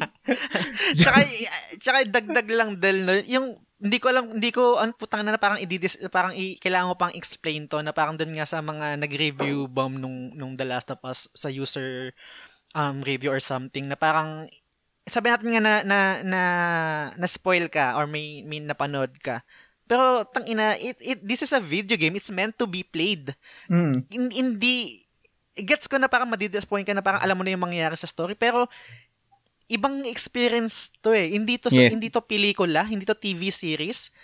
Video game to interact in, interactive to na, na experience eh. Na parang you have to um not necessarily um experience or relate to Ellie or to Joel pero you're experiencing their stories using your Mm. controller controlling them so parang it's interactive eh I don't think na na parang an- na, na parang fair yon na dahil nga na, na, na spoil ka tapos i-review ba mo or bibigyan mo ng Mm. mababang score putang ina, sobrang Mm. sablay nun para sa akin Kaya nga, ano eh, that's the power of video games, boys and girls. So, kung kayo Yes. bored na bored na kayo sa bahay, eh, laro lang kayo ng games, no? Tsaka ito, yes last message na lang, no? Kasi, na, Mm. ano kasi, although out of context na, pero speaking of video games lang, ah, parang gusto ko Okay. lang din i-quote yung sinabi ni Michael V sa mga dati niyang vlog. Especially na Yes. napapanahon to ngayon. Kasi, mm. um, may sinabi siya sa vlog niya sa YouTube, hashtag Bitoy's Story. Ako ako ng Yes. episode yun. Pero sinabi niya dito na ano, mm, ang sinabi niya dito is, um, tumatanda na tayo kaya hindi na tayo naglalaro. Pero, ano ba yun? Um, tumatanda na tayo kaya hindi na tayo naglalaro. Pero, tumatanda ta- ano ba yun? Taki, take two take two take two Take two, take two, take two. take two Baliktad kasi. eh. Baliktad Okay, kasi ang okay. context eh. So, unahin ko. Yung ah, tumatanda na tayo, kaya hindi na tayo naglalaro. Pero ang totoo, naglalaro tayo kaya hindi tayo tumatanda. Yun. Ganda Di ba? Galing kay Ganda Mike. Naalala ko na din. Mm, napanood ko Ah. din yan, pre. Yun yung nag, nag, um, nag unbox siya ng ano, no, ng Vault Mm. S5. Mm. Ganda niyan. Ah. Kaya anuhin nyo yun, guys. Huwag nyong seryosohin yung mga video-video game reviews na yan. So, maglaro kayo, di ba? Experience nyo Mm. first hand. May- Yes. Maraming oras ngayon. So, the more na um, re- reviewin mo yung game in your own experience. Huwag kang papadala basta-basta sa sabi ng iba. Yes, Yun sir. lang po. Yan lang po sa akin. And again, thank you very much ulit sa pakikinig para sa ating news roundup for the month of June. So again, um, anything else that you want to add or shout out, Jess? Um, mabilis lang. Um, again, sa kung, kung nagustuhan yung episode, sana i-review nyo sa iTunes tsaka sa Facebook page namin. Malaking tulong yun. At i-follow nyo na rin yung page. Yun nga, sa Facebook at sa Instagram at sa Spotify. Tapos, mabilis na promotion lang. Gusto kong i-promote yung um, yung business ng ng pinsan ko si Leo, which is yung Yes, Forest sir. Prints. Nagpe, nagpiprint sila ng kahit anong pwedeng i-print. Literal, um, magnets, um, t-shirt, um, skin sa PlayStation 4, etc. At meron din Brief silang mga panty. ibang Oh, meron din silang mga sariling merong mga sariling design din na gawa naman ng isa ko din pinsan na kapatid nila yun na si Ace. Kung tape Hmm. nyo, gusto nyo makita yung mga gawa nila, i-follow nyo sila sa Forest Prints. At transparency nga lang din nga nabanggit ko is dahil pinsan ko sila. So, i-take with the grain of salt na lang din kung sakaling um, bibigyan ko sila ng papuri. Pero kung binavalue nyo naman din yung opinion ko at sa tingin hindi ako bias. So, let's see. Maganda naman yung mga, maganda yung mga quality ng mga um, prints nila kasi binigyan niya kami, ako, tsaka si Del. Ah, isusot Mm. namin yan sa sa mga streams namin para din i-promote Ah. din. So, yan, Yes, ikaw din. yes. Ah, yun nga. So, hashtag ulit, uh, shoutout, sorry, hashtag ulit. Um, shoutout ulit Leo and Ace. Um, more power ulit sa Forest Prince. And, na-receive ko na yung mga t-shirt. Sobrang ganda. Inarbor na nga ng asawa ko yung kulay puti na Zelda. kahit daw di kasya sa kanya, so, kahit daw malakas sa kanya, isusuot na niya. So, Bala kong isuot yung ano, bala ko sa sa, ti, sa TT, isuot yung ano. Mm. Ay, maganda yun pre, no? Tang ina, ang galing mo, no? Yan na siguro Bakit? yung tao natin sa topic-topic, TT. oh, titi. ah, yan na, Ta- sa TT. Tapos ang ano, ang mga viewers pare, ang ano, Mm. mahilig sa titi. oh, di ba? Wag naman. Wag Mahilig sa naman, topic-topic. Ah, di ba? okay, okay. Sige, sige. eh. Pwede, pwede, pwede. Pwede, pwede. So, ayan, Leo, may idea na kayo sa shirt. Hashtag baka naman. Hindi, kaya isang dahilan kung bakit kasi hindi ko gusto yung TT, yung, yung sabatin, yung um, Ah. live stream natin is TT dahil ang mga listeners natin or viewers natin ay mahilig sa TT. Kasi feeling ko may alienate yung mga taong mahilig sa PP. So, parang Ah. hindi siya, hindi siya, di ba? Masyadong exclusive sa TT. So, tingnan natin, pag-isipan natin. Pero okay na tawagin yung TT. Pero, hindi lang para sa mahilig sa TT. Ah, Kumbaga, para mahilig din sa PP. mahilig Diba, sa parang- pipi. di ba? Hashtag. Kasi, Kasi, di ba? Bagong ano. Mm. Ayan, yan. Diba? So, again, lang, yun guys, lang ah, speaking of, speaking of dun sa mga mahilig sa titi, ah, ah, ano ah, every Sunday, guys, 9, 9 p.m. sa The Game Silog Show. So, kung mahilig Yes. kayo, tara, magdala kayo ng mga alak nyo, ah. Hindi po libre ang alak ngayon. Ah, yan, yan, yan. Yan lang, yan lang. So, ano pa ba mga promote natin? Wala na, ikaw. Wala na. Um, ayun Hmm. lang. So again, uh, a few announcements. So within the coming weeks, once na dumating ang capture card, mag-stream na ako ng The Last of Us Part 2. So for those na curious kung ano yung gameplay at let's say hindi pa makabili ng copy because of like location or hindi pa dumadating pre-order, then samahan nyo ako. Um, once na ma-release yun, hindi ko lang sure um, kung kailan um, ila-live stream ko siya. And again, if you have any other comments, suggestions, or anything na gusto nyo makita in terms of the content na nire-release namin sa show, um, please feel free to message us at The Game Silog Show sa Facebook. And lastly, Yun. um, gusto ko ding i-highlight ulit yung circle na tinatawag namin sa Facebook chat. So, kung ikaw ay isang gamer pero ang circle of friends mo na gamer eh konti lang, message mo lang kami, dadalhin ka namin sa isang circle na puro gamers din. In a way, kung may tanong ka about video games, releases, mga ganyan, or tips, baka may Mm. makatulong sa'yo sa amin. So, um, rest assured na yung mga usapan doon is PG or game-related lamang po. Wala po kaming pinag-uusapang mga art films doon. Wholesome po tayo. Kahit sino, welcome doon. Basta message na lang kami. For now, nasa Facebook Messenger lang yon Pero we're thinking na in the future, pag medyo dumami tayo, baka mag-Discord tayo. Yes, para may, may iba't ibang channel Yes, uh, iba-ibang sa bawat topic. discussion. May NSFW. joke lang, joke lang. Tsaka mga Sora appreciation post, mga Oo, ganun. mga memes, ganyan. Mm, Diba? yan, So, sige, tingnan natin kung anong mangyayari sa future. So, Mhm. Del, wala na ba? Okay na? Um, ayun na, shoutout ko na lahat. So, shoutout lang ulit Forest Prince ah. Sobrang ganda na shirt. Na-receive ko na. Yun, thank you, thank you, thank you. So, yun, nakatapos na naman tayo ng isang episode. Salamat sa pakikinig. Hanggang sa susunod ulit. Bye! Bye!